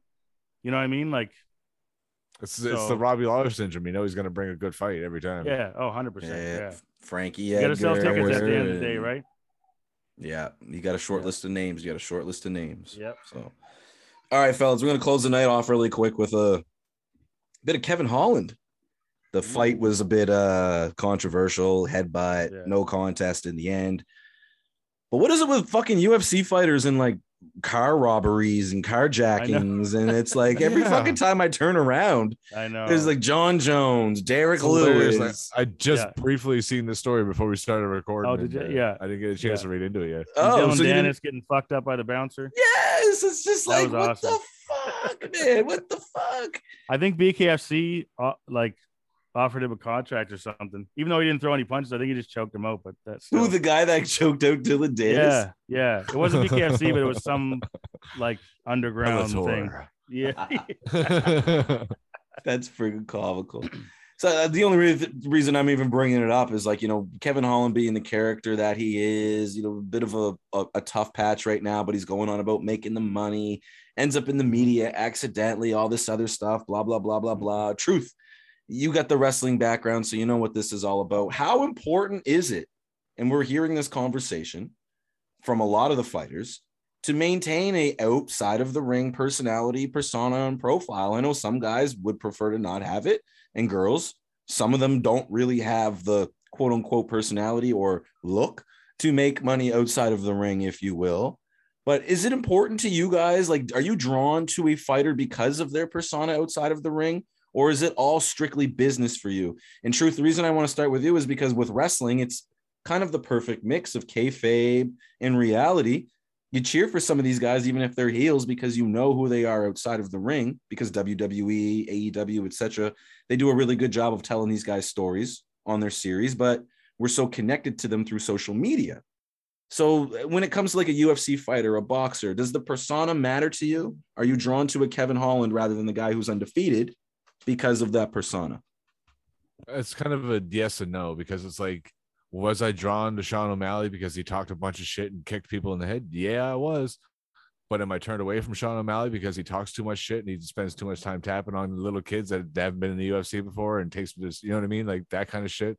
Kevin Holland, do I love the fact that he talks shit and then he knocks out Jacare Souza while he's laying on his back? I love it. Do I hate the fact that he talks shit and he gets slammed while he's talking shit about being wrestling? You know what I mean? Like there's there's comes a point in time where it's like I get it, you're trying to do a gimmick and you're trying to do whatever, but there's another point in time where it's like time to fight. But within saying that, would Conor McGregor be anywhere as near what he would be if he didn't do all the social media ranting and all that shit? Would there be uh, would he be half of what he is now if he didn't throw a dolly through a fucking bus window? You know what I mean? Like it's it's that outside shenanigans that makes me want to tune in to see what happens. Even like as bad as it was, you know what I mean? It's at the press conference when you're seeing Nate Diaz and, and Conor McGregor tossing water bottles at each other, you know, telling each other to fuck off and blah blah blah. It's it's that kind of shenanigans that's going to make me want to tune in to see these guys beat the shit out of each other. When it comes to pro wrestling, it's completely different because it's I realize it's characters that they're playing in the ring. It's like seeing something, you know, Leonardo DiCaprio doing something and me watching his movies different. You know what I mean? It's just it doesn't quite work like that. I, I've I've ridden with guys that I'm you know that I'm cool with, and I watched them perform in the ring that are they're playing the heel role, and it's like you cunt, like you know what I mean? Like I, good job being an asshole. You know what I mean? Like it's but that's that's what you're supposed to do. But when it comes to like real fighting and shit like that, like seeing Mayweather flaunt his money around, you know what I mean? He he knows what he's doing. There's a reason, you know what I mean? That's that's why he's Floyd Mayweather. It's uh, would he blow up if he didn't? There's a reason why you don't see much of Jan, Bla- Jan Blachowicz. He's the UFC lightweight champion, but why don't we hear about him? Because he's not flaunting the shit. He's not talking a bunch of shit on. You know what I mean? He's just a fighter. That's all he is. And you see the difference. Well said. Well said. How about you, Brew? I, I mean, you could take the parallels from wrestling similarly to how Truth did, but like he said, Mhm. it's not the same, and it's a good Mhm. point. But we've seen that evolution kind of happen more so in mixed martial arts and in boxing. Yeah. You know, boxing has become a circus, for lack of better terms. So, Mhm. like, do you get drawn to it, or are you thrown away by some of this foolishness? Because, like, I remember you brought up the Lamar Odom fight a couple of weeks ago, and I didn't even know what was happening. So, like, stuff like the just the circus, the sideshow stuff, like to me, it doesn't actually fully pull me in, but Mhm. we talk about the Pauls all the time. So here I am being a hypocrite. It actually does. So, like, what does it do for you? What does Um, the- the- all the excess stuff? I I'm someone that there's here's the thing, I'm a hypocritical as fuck because there's some fighters that were cocky, say that I hate, and there's some that I love. You know what I mean? I was at the I was at the fight that Anderson Silva got knocked out by Weidman. You know what I mean? And I was the biggest Anderson Silva fan at the time. I, I still am.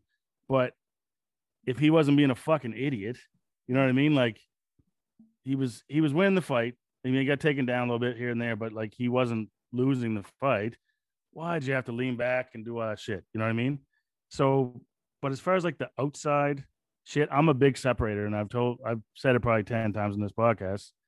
Like, it's not that I don't care, and, and, you know, these guys that are out there, you know, I'm, I'm glad leagues are taking a stance on domestic violence and things like this.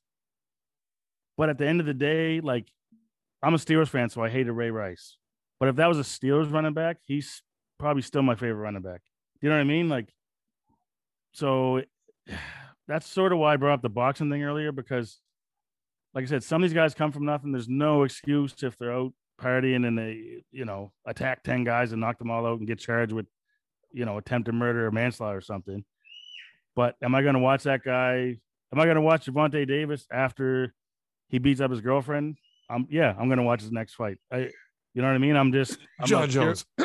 yeah. Oh, I know. Like even yeah, like even we talked about that before. Like I, I still think Jon Jones is still in my goat list. You know what I mean? And he's an idiot, but he's probably the biggest idiot in the history of combat sports. But um, or he's you know in the top three.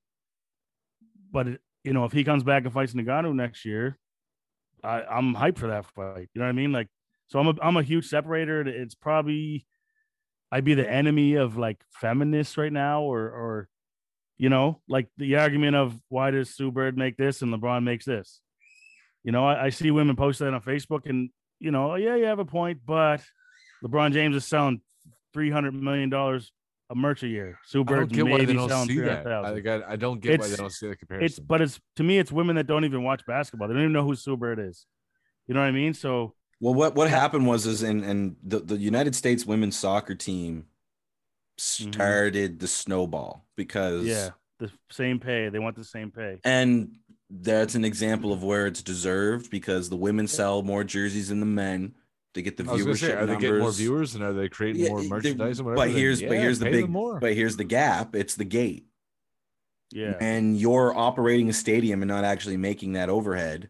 Meanwhile, the men 10% of the stadium and they're already covered. It's it's it's a weird conundrum that you have to just you tread lightly because you don't want to be called like you know an enemy of the feminists, but you have to be Yeah. a re- real. The WNBA has never turned a profit. Will Yeah. it? Maybe. Maybe Maybe There's on the other stars end of coming up through the ranks right now, but You know what I'm saying? Like uh, the ratings have improved. The jerseys Mhm. are selling year by year. These girls are becoming um, individual superstars the same way the NBA girls are. We're starting to see Yeah. college stars, and now with the name, image, likeness thing coming into play, you'll see it even more. Yeah. Yeah. But trying to It's remember just- the latest year I have, but they just introduced the the WNBA to the 2K games. Yeah, yeah, yeah, which is a big step. But as Yeah. far as like you said, with the gate thing, like my first year university, I played ball for Ottawa U, and we were a top ten ranked team for half the season. Our women's team was was uh they were ranked I think two or three different times, and you know we used to travel on the bus to the same. We play the same team, so if we went to Laurentian or we went to Ryerson, we're all on the bus, and we'd sit down and watch their games and be sometimes the only fans Mm. and then we go to play you know two hours later and we come out from the locker room boom it's packed sold out. 500 people or 300 sometimes whatever. Yeah. and you know it, we got not arguments but debates with the women sometimes like you know is it our fault that maybe people think men's basketball is a little more exciting? No. You know what i mean? So when i see the women posting that Sue Bird versus lebron thing i i get what they're getting at but it also shows they don't know basketball or they don't when was the last W- the- NBA game they were at? the economics. Yeah, it's or the watch economics, anything. right? It's all Yeah. the economics and the like the business. Capitalism is evil to the feminism movement. I'm not trying to be that conservative asshole, but I'm just Mhm. being honest. That's like it, it's their enemies. They do not mix. It's oil and water. Mhm. So when there's a blunt and obvious form of capitalism and economic gain, like like the difference Mhm. between A and B, and it's presented to you, and the unfortunate difference between A and B is men and women, it becomes an argument or some sort of oppressive statement or whatever Mhm. else. And because of that, you almost need a reparation. Like give Sue Bird as Yeah. much as give all these. I say this to people all the time. And Brew, you and I coach women's basketball. We want to see nothing but success for women's athletes.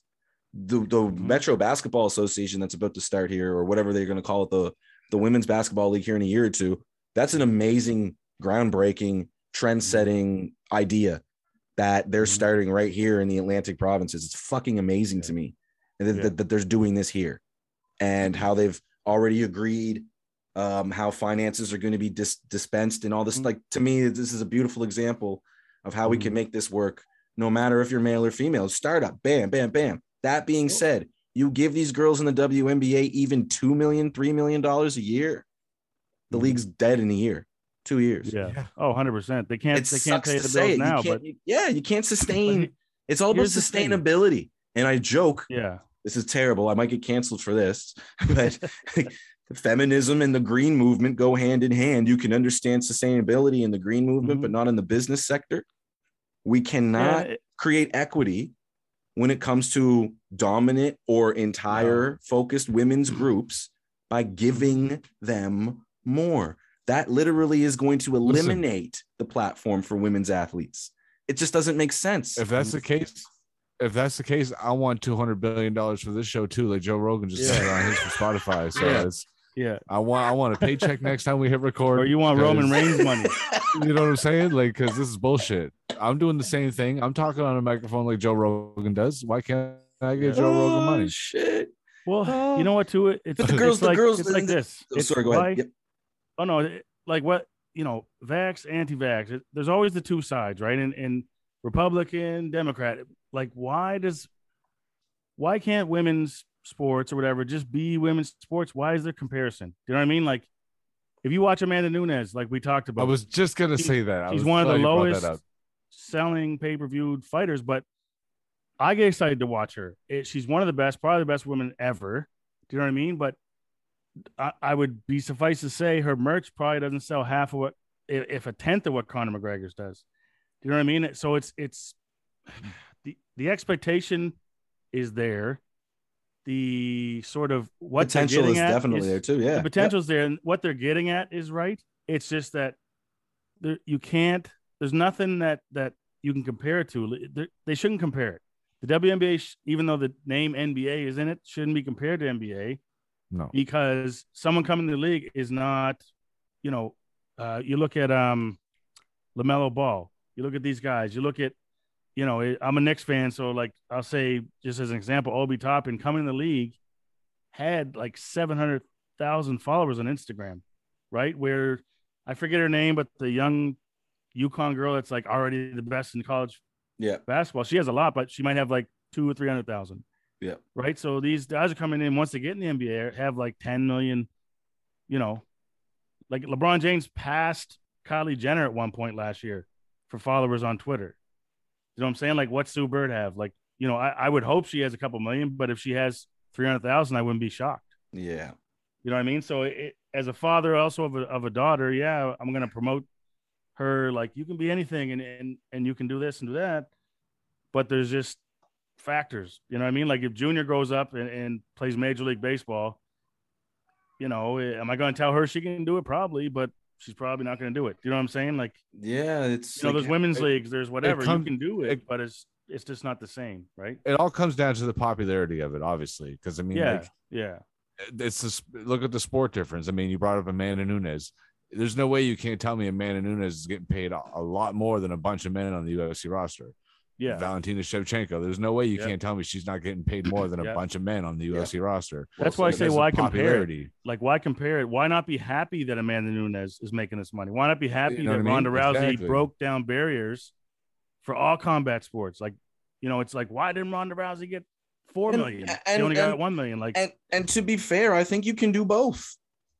I think you can. I think you can salute where women are at right now, but also demand more. You know, and, and I I am sitting here, kind of cracking jokes about the whole WNBA girls making three, four, five million dollars a year. The league goes under. hmm. Nobody in the But your UFC is making that money. though. Well, but, but what I'm getting at is, is we're about to enter a new generation, a new era, a new basis where women are going to get paid on. on- we- we're seeing it already in the business sector, education sector. Mhm. Male teachers aren't getting paid more than female teachers. Male doctors aren't getting paid more. I mean, obviously, statistically, it probably exists, but starting now, that's terrible. But like you know, there's a starting point where things are going to start to proceed and progress what happened in the past sucks. The discrepancies suck. The inequality sucks. But there's well, a you know what? part where you can like start at, and I think where the UFC has an advantage over the WNBA, NBA, over women's soccer to men's soccer, all sports, all everything, is the UFC is still basically new. It's young. Mm-hmm. It's very, very fresh in its history. The women's division, especially, is years old, not even a decade old.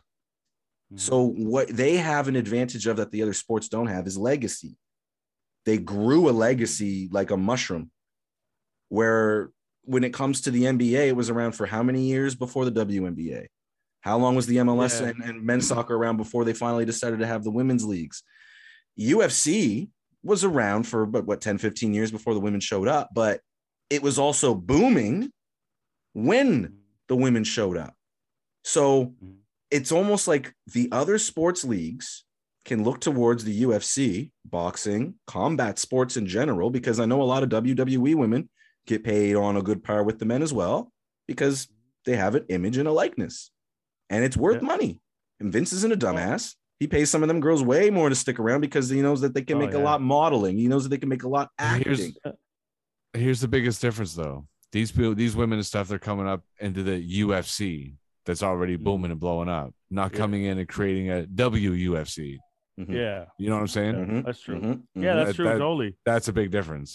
I think the best example for sort of the pay thing is tennis because yes, that's a very good I love point. tennis. I haven't watched like hardcore like I used to, but I know I don't know the exact number, but I remember doing research one time, and the 2015 Wimbledon, I want to say, Serena got like under 500,000, and Federer, who won, got like 800,000, which isn't that far off, but it was better than what it used to be. You know what I Mhm. mean? Like, so and and people watch. I watch Wimbledon because of Serena. I watch, you know, the U.S. Open because of Serena and women like that. I don't watch because of Federer. I love Federer. I love, you know what I mean? But the fact of the matter is, I think to today more people watch for the women, but the pay is also closer than it was. So tennis is getting it right. It's just that the women are selling more than the men for the most part. Can you hear my mm. kids? Is that Yeah, it's awesome. I'm just laughing to myself they're, because they're it's like sleeping this?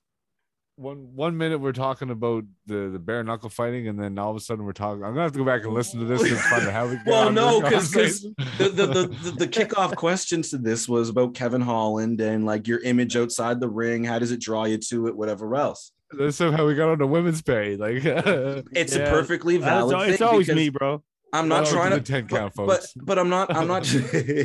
I'm not trying to be shallow. But remember when the lingerie football league first launched? Mhm. People wanted to tune the fuck in. But you didn't know Yeah. that there's been a women's professional flag football league for just as long as that lingerie league that has disappeared and come back how many times, right?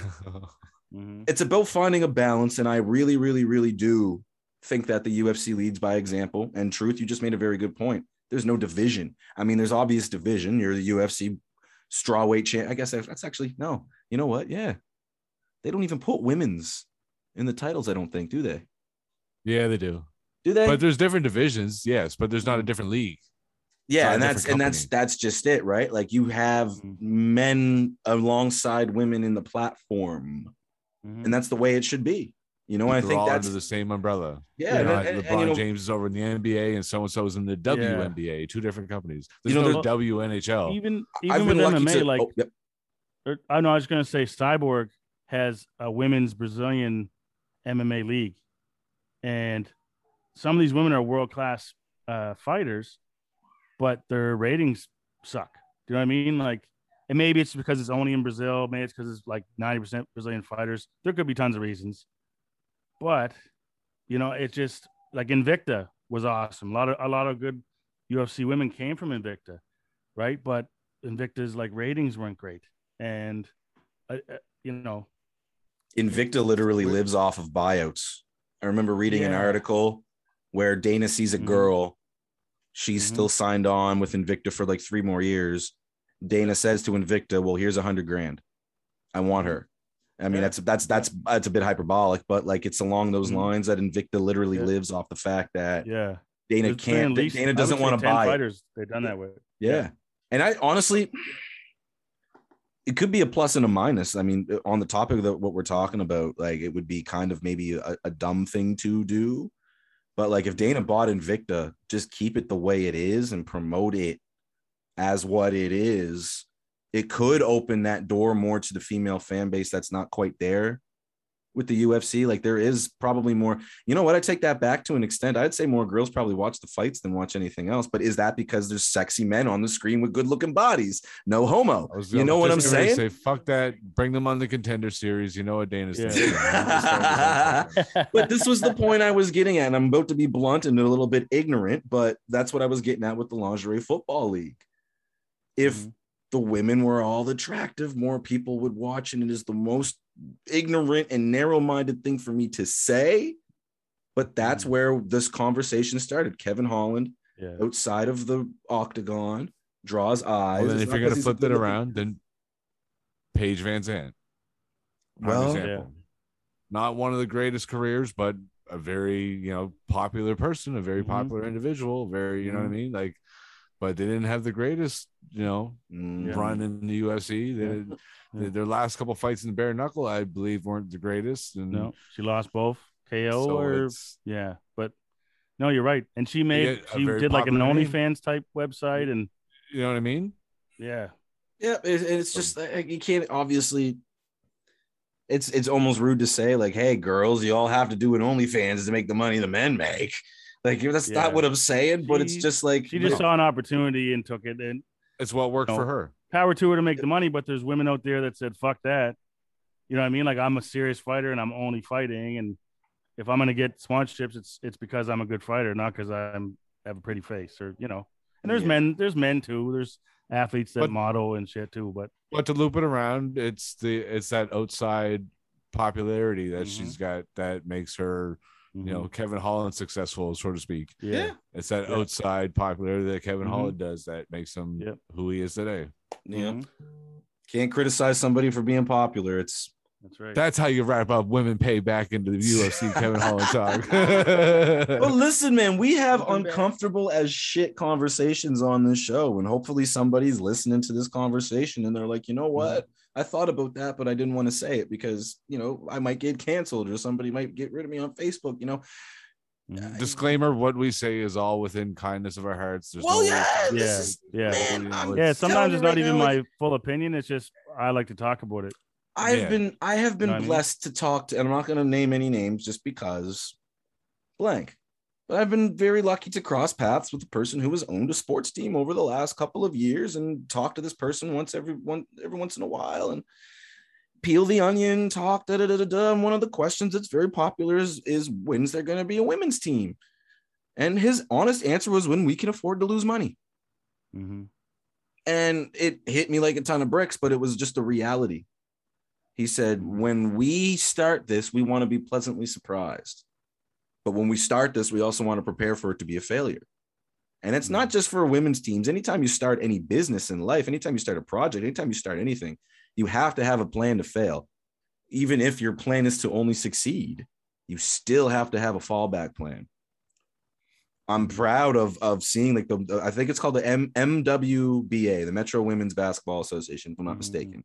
It's the beginning of something I think for the future of women's athletics. You don't need to be on par with the men.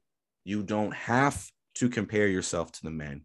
Be your own entity, and we will come, male or female, Mhm. or buy or try, or whatever you are. I ain't even trying to be rude but that's i think what it is if you build it they will come and i do truly honestly believe the future is female when it comes to sports and brew i am glad that you brought up the serena williams thing brothers ain't watching go, uh, or uh, tennis to watch roger federer or nadal or any of the i did i loved andy murray If none of my Yeah. brothers know who the fuck andy murray is They're like who the fuck is andy murray that's some dude from eastern passage no one of the greatest tennis players of all time but they know serena and venus Yeah. right Yeah. you know, women's golf is booming right now. Women's golf ratings are going through the Yeah. roof. And, you know, is it because the girls are attractive? No. I'm not trying to be like, you know what I mean? Is it because this is because of that? No, it's just it's just because there's a ceiling. There's a definitely a ceiling, and it's not even close to being reached yet.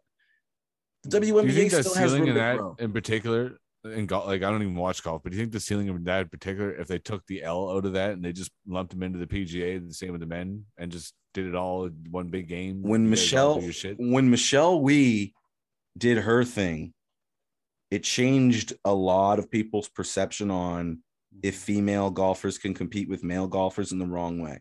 Similar to Danica Patrick when she drove Indy. Mhm. They don't even Like- have to compete with the men, so to speak. They just do their own games, but in the same days and the same runs the men's doing it. So it's all on the Yeah, same TV. The You know what I mean? reason they don't do that with golf is just because more makes the course in a little more rough shape. You know what I'm saying? Like if you've got yeah, got 150 people playing as opposed to 300 people playing. The one thing with golf is that like the, the aside from the tees being a little bit closer, it's all the same basis. So like if you I don't. Yeah, I don't know the, the logistics of it. yeah, like so how like golf works and then whatever. But like I'm looking at UFC terms, like you get men and women fighting. I see what you're saying. card. Yep. You know what I mean? But it's like so it's would it be more exposure to have you know so and so team right up next to Tiger Woods? Like you know what Yeah. I mean? It's No, you're, you you make a great point, I- bro. Like I, I've actually, honestly, I thought that that, and, and and I'm glad that you brought this up because this is one of my like fantasy sports things. Like if I could start a sports league, blah blah blah, that's what I would do. You have the PGA and the LPGA event running at the same time, but pairing A, you've got Tiger Woods, uh, uh, Brooke Henderson for your female, and then Jim Furyk is your senior. So these guys are playing in three different tournaments, three different everything, but they're all teeing off together at the same time. Like when they run marathons, men and women, they all they leave at the same time. Like it's there's no like you know what I'm saying. thing. Uh, So to me, I love that you brought this up, truth, and you're not even like a golf guy, but like I know that you might tune into that more so than if it's just a regular golf event because it's something different. And Well, it's like That- what that I, to me- as an outside fan, would I see more of it? Because like when I tune into Sports Center, I'm seeing PGA highlights. Now, would I see PGA highlights with a men and women doing the you know what I mean? Like would I see more women in it because it's PGA? It's it is what it is. Same thing with the UFC. You know what I mean? It's not like it's not like when they do UFC highlights, it's here's the men, and then you know, on a different show, it's the women fighting. It's yeah, you know, here's what happened this week in UFC, men, women, you name it. You know what I mean? Like it's I don't know, the separation thing is well, and what makes a difference. That's the thing that goes the other way because when Michelle Wie was at her peak, they would show her, but they didn't even show who was winning the tournament. When Danica Patrick was racing, it doesn't matter who won the race. How did Danica do? Like there was that counter to it that kind of drove people away from it. Like, oh, we're only we're only talking about her because she's female. Well, nigga, yeah, we are only talking about her because she's female. It's an amazing thing that she's yeah. doing right now. It's an accomplishment. This is incredible. But when they quote unquote fail, you've got you know Uncle Bucktooth from fucking Georgia going, ha ha, see, women shouldn't be racing. Ha ha, see, women shouldn't be golfing with the men. Blah blah blah blah blah. You know, I again, you're you're talking about like a compare, like they're gonna they're gonna don't compare. Yeah, it just not even them, compare. Like don't even like, like they're not even going to be competitive with each other. Say if you have Tiger Woods versus Phil Mickelson on on the one side, but in that same day on the same course, you also have so and so and so and so from the LPGA. Lydia you know, Ko versus Brooke Henderson. Like if you Lydia I mean? Ko, if Lydia Ko and Brooke Henderson went one on one right now in the golf world, that would be huge. But there's just no sponsors. There's not enough for it because a, a lot of people aren't going to watch it. When Tiger faces Phil, it's umbrellaed under the LPGA, not the PGA. Bingo. You so like so when you do Tiger versus Phil, have an undercard with Brooke and Lydia. Like that puts go. right, like it, yeah, sure, kind of is under the men, but similar to the UFC, they share the same platform. And at the very worst, somebody's just casually watching you. There's still eyes on you. There's still exposure. Maybe people aren't paying as much attention to you as they are the men fighting at the end of the night, but at the very least, you're on the same platform as them. And to me, that is the future of women's sports. I do truly, honestly believe the examples we're seeing in tennis and golf and other sports will cross over. And I think that they'll also be able to lead the way by integrating more. Even, you know, golf, golf isn't quite there because the women play the course the week after, two weeks after. But I think that just comes down to like the health of things. But you know, Wimbledon, US Open, most of the the tennis events, they play the same time.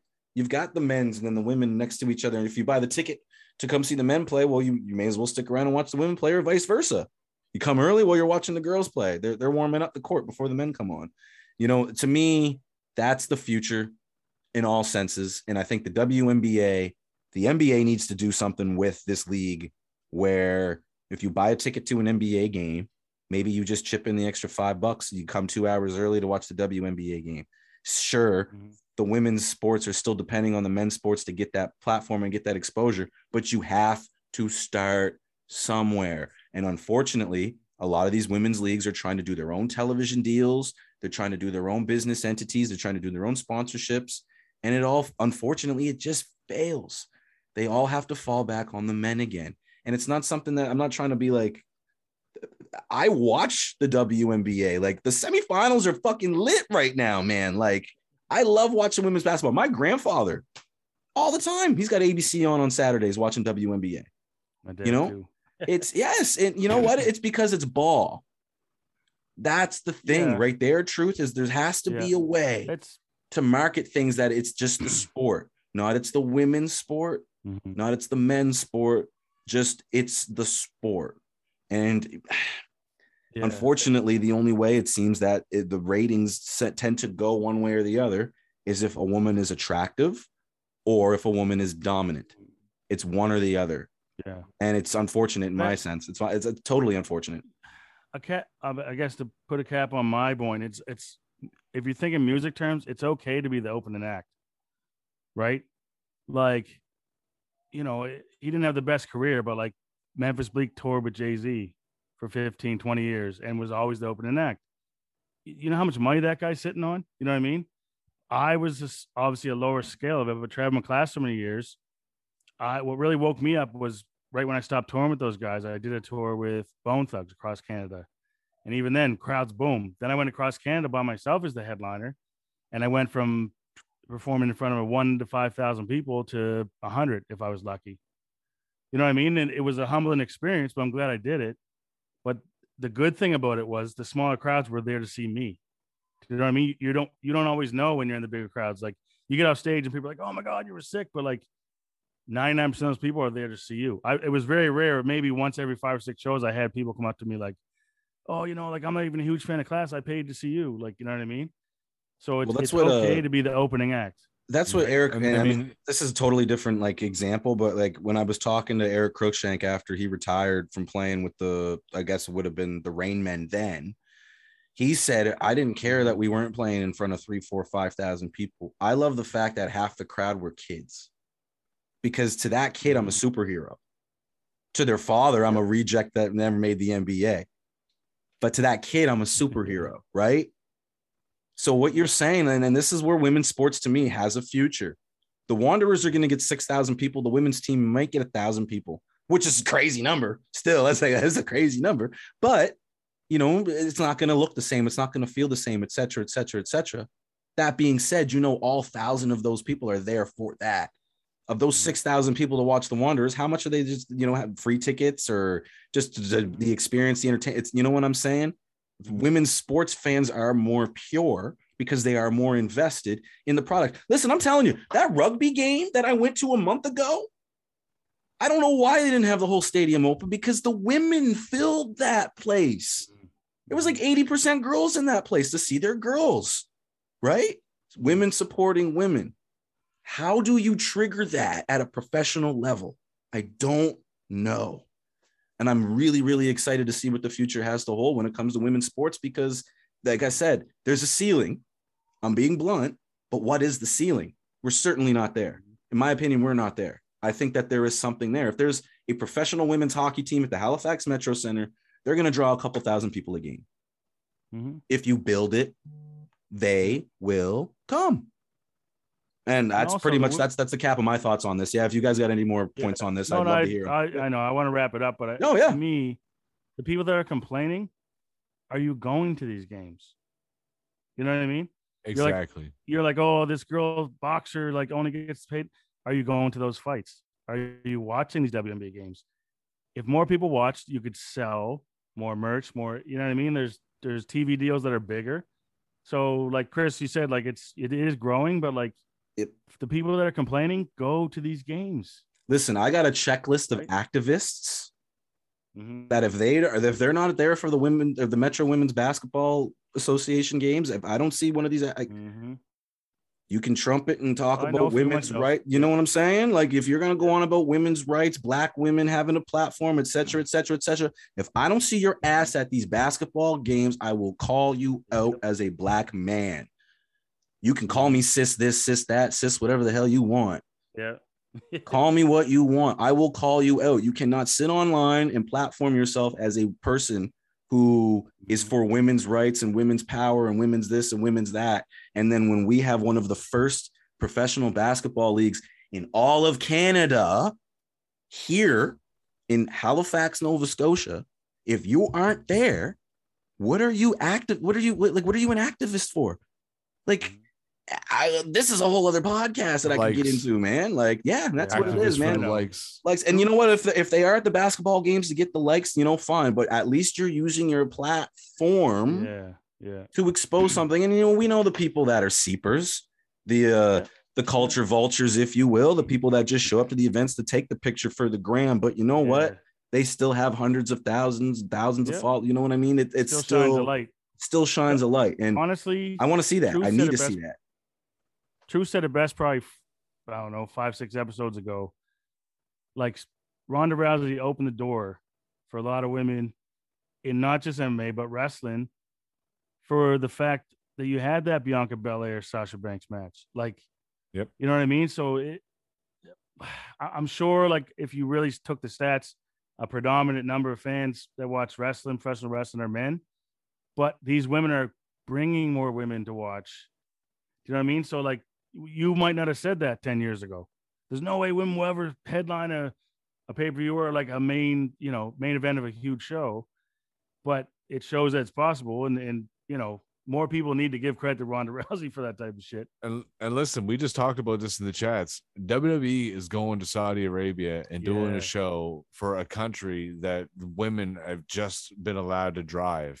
Like their rights and their systems are fucked. Yeah. But yet here's WWE, a silly little professional wrestling company, coming to this brand or not, brand new country, coming to this country with these, you know, dare I say, fucked up rules and lifestyle Mhm.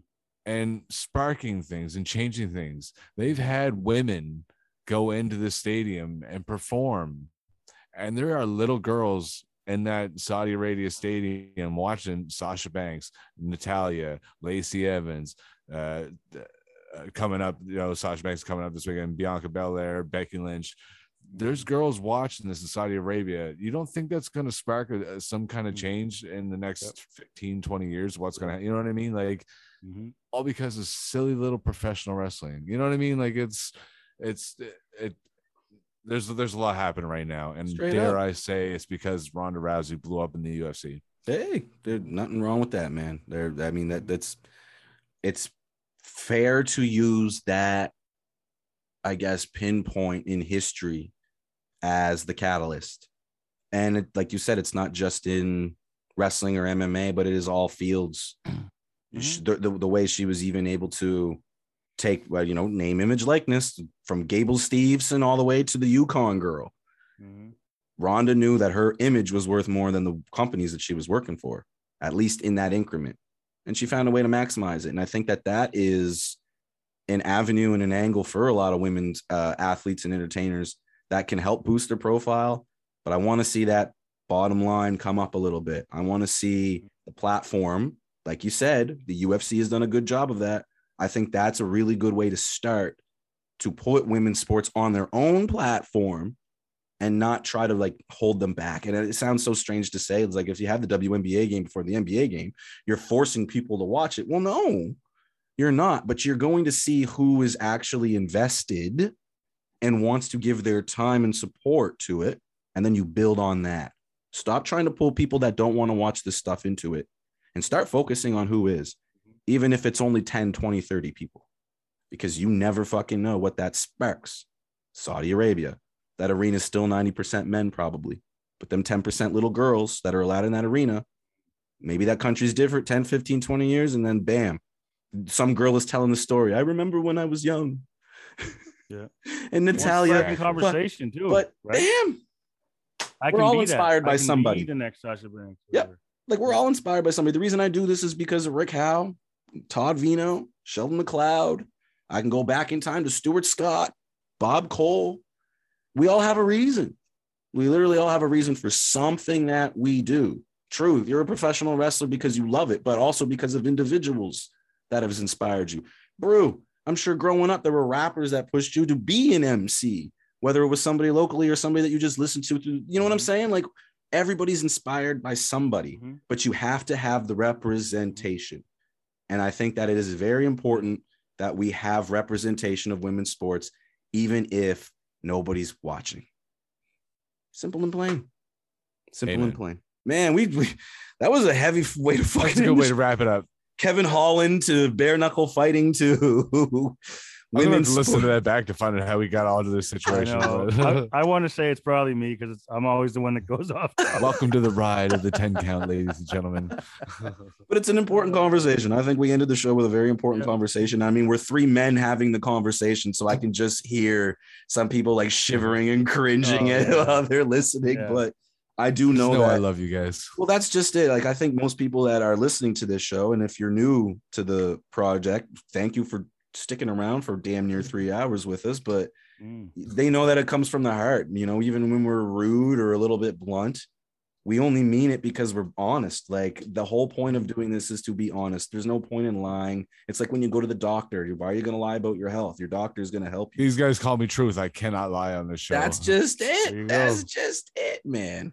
So that's gimmicks, it, brother, fellas. Gimmicks. That's it. That's it. Well, boys, enjoy the weekend. Uh, we got Fury and Wilder, and hopefully, hopefully it's it's four one Red Sox right now. Just finished up the sixth inning, so hopefully, me and Brew got a little bit of playoff baseball Yeah. to look forward to. And uh, yeah, that's about it, fellas. Thanks. Uh, thanks as always for sticking around and having faith and all this shit. It's the 10 count. It's the pod Hey. shot, baby.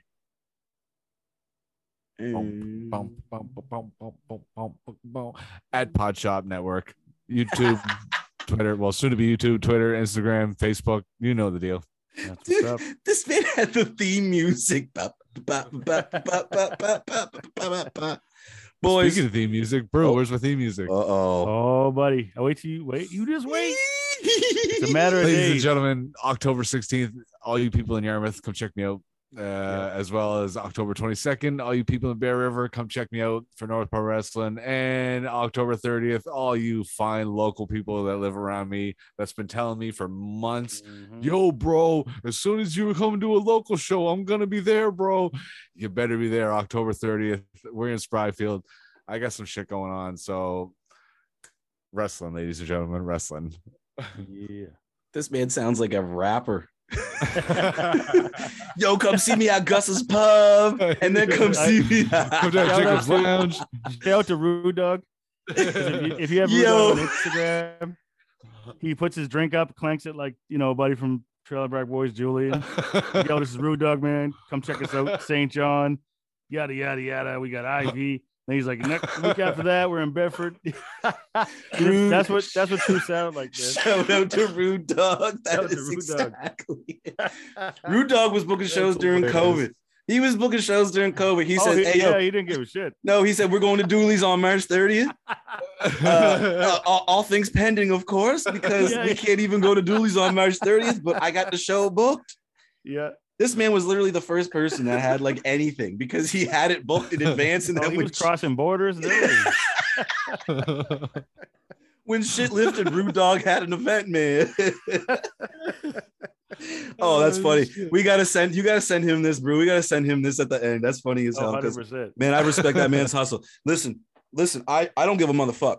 People make fun of people who are still doing their thing in their 30s and 40s and stuff. Tell that to Rude Dog's face.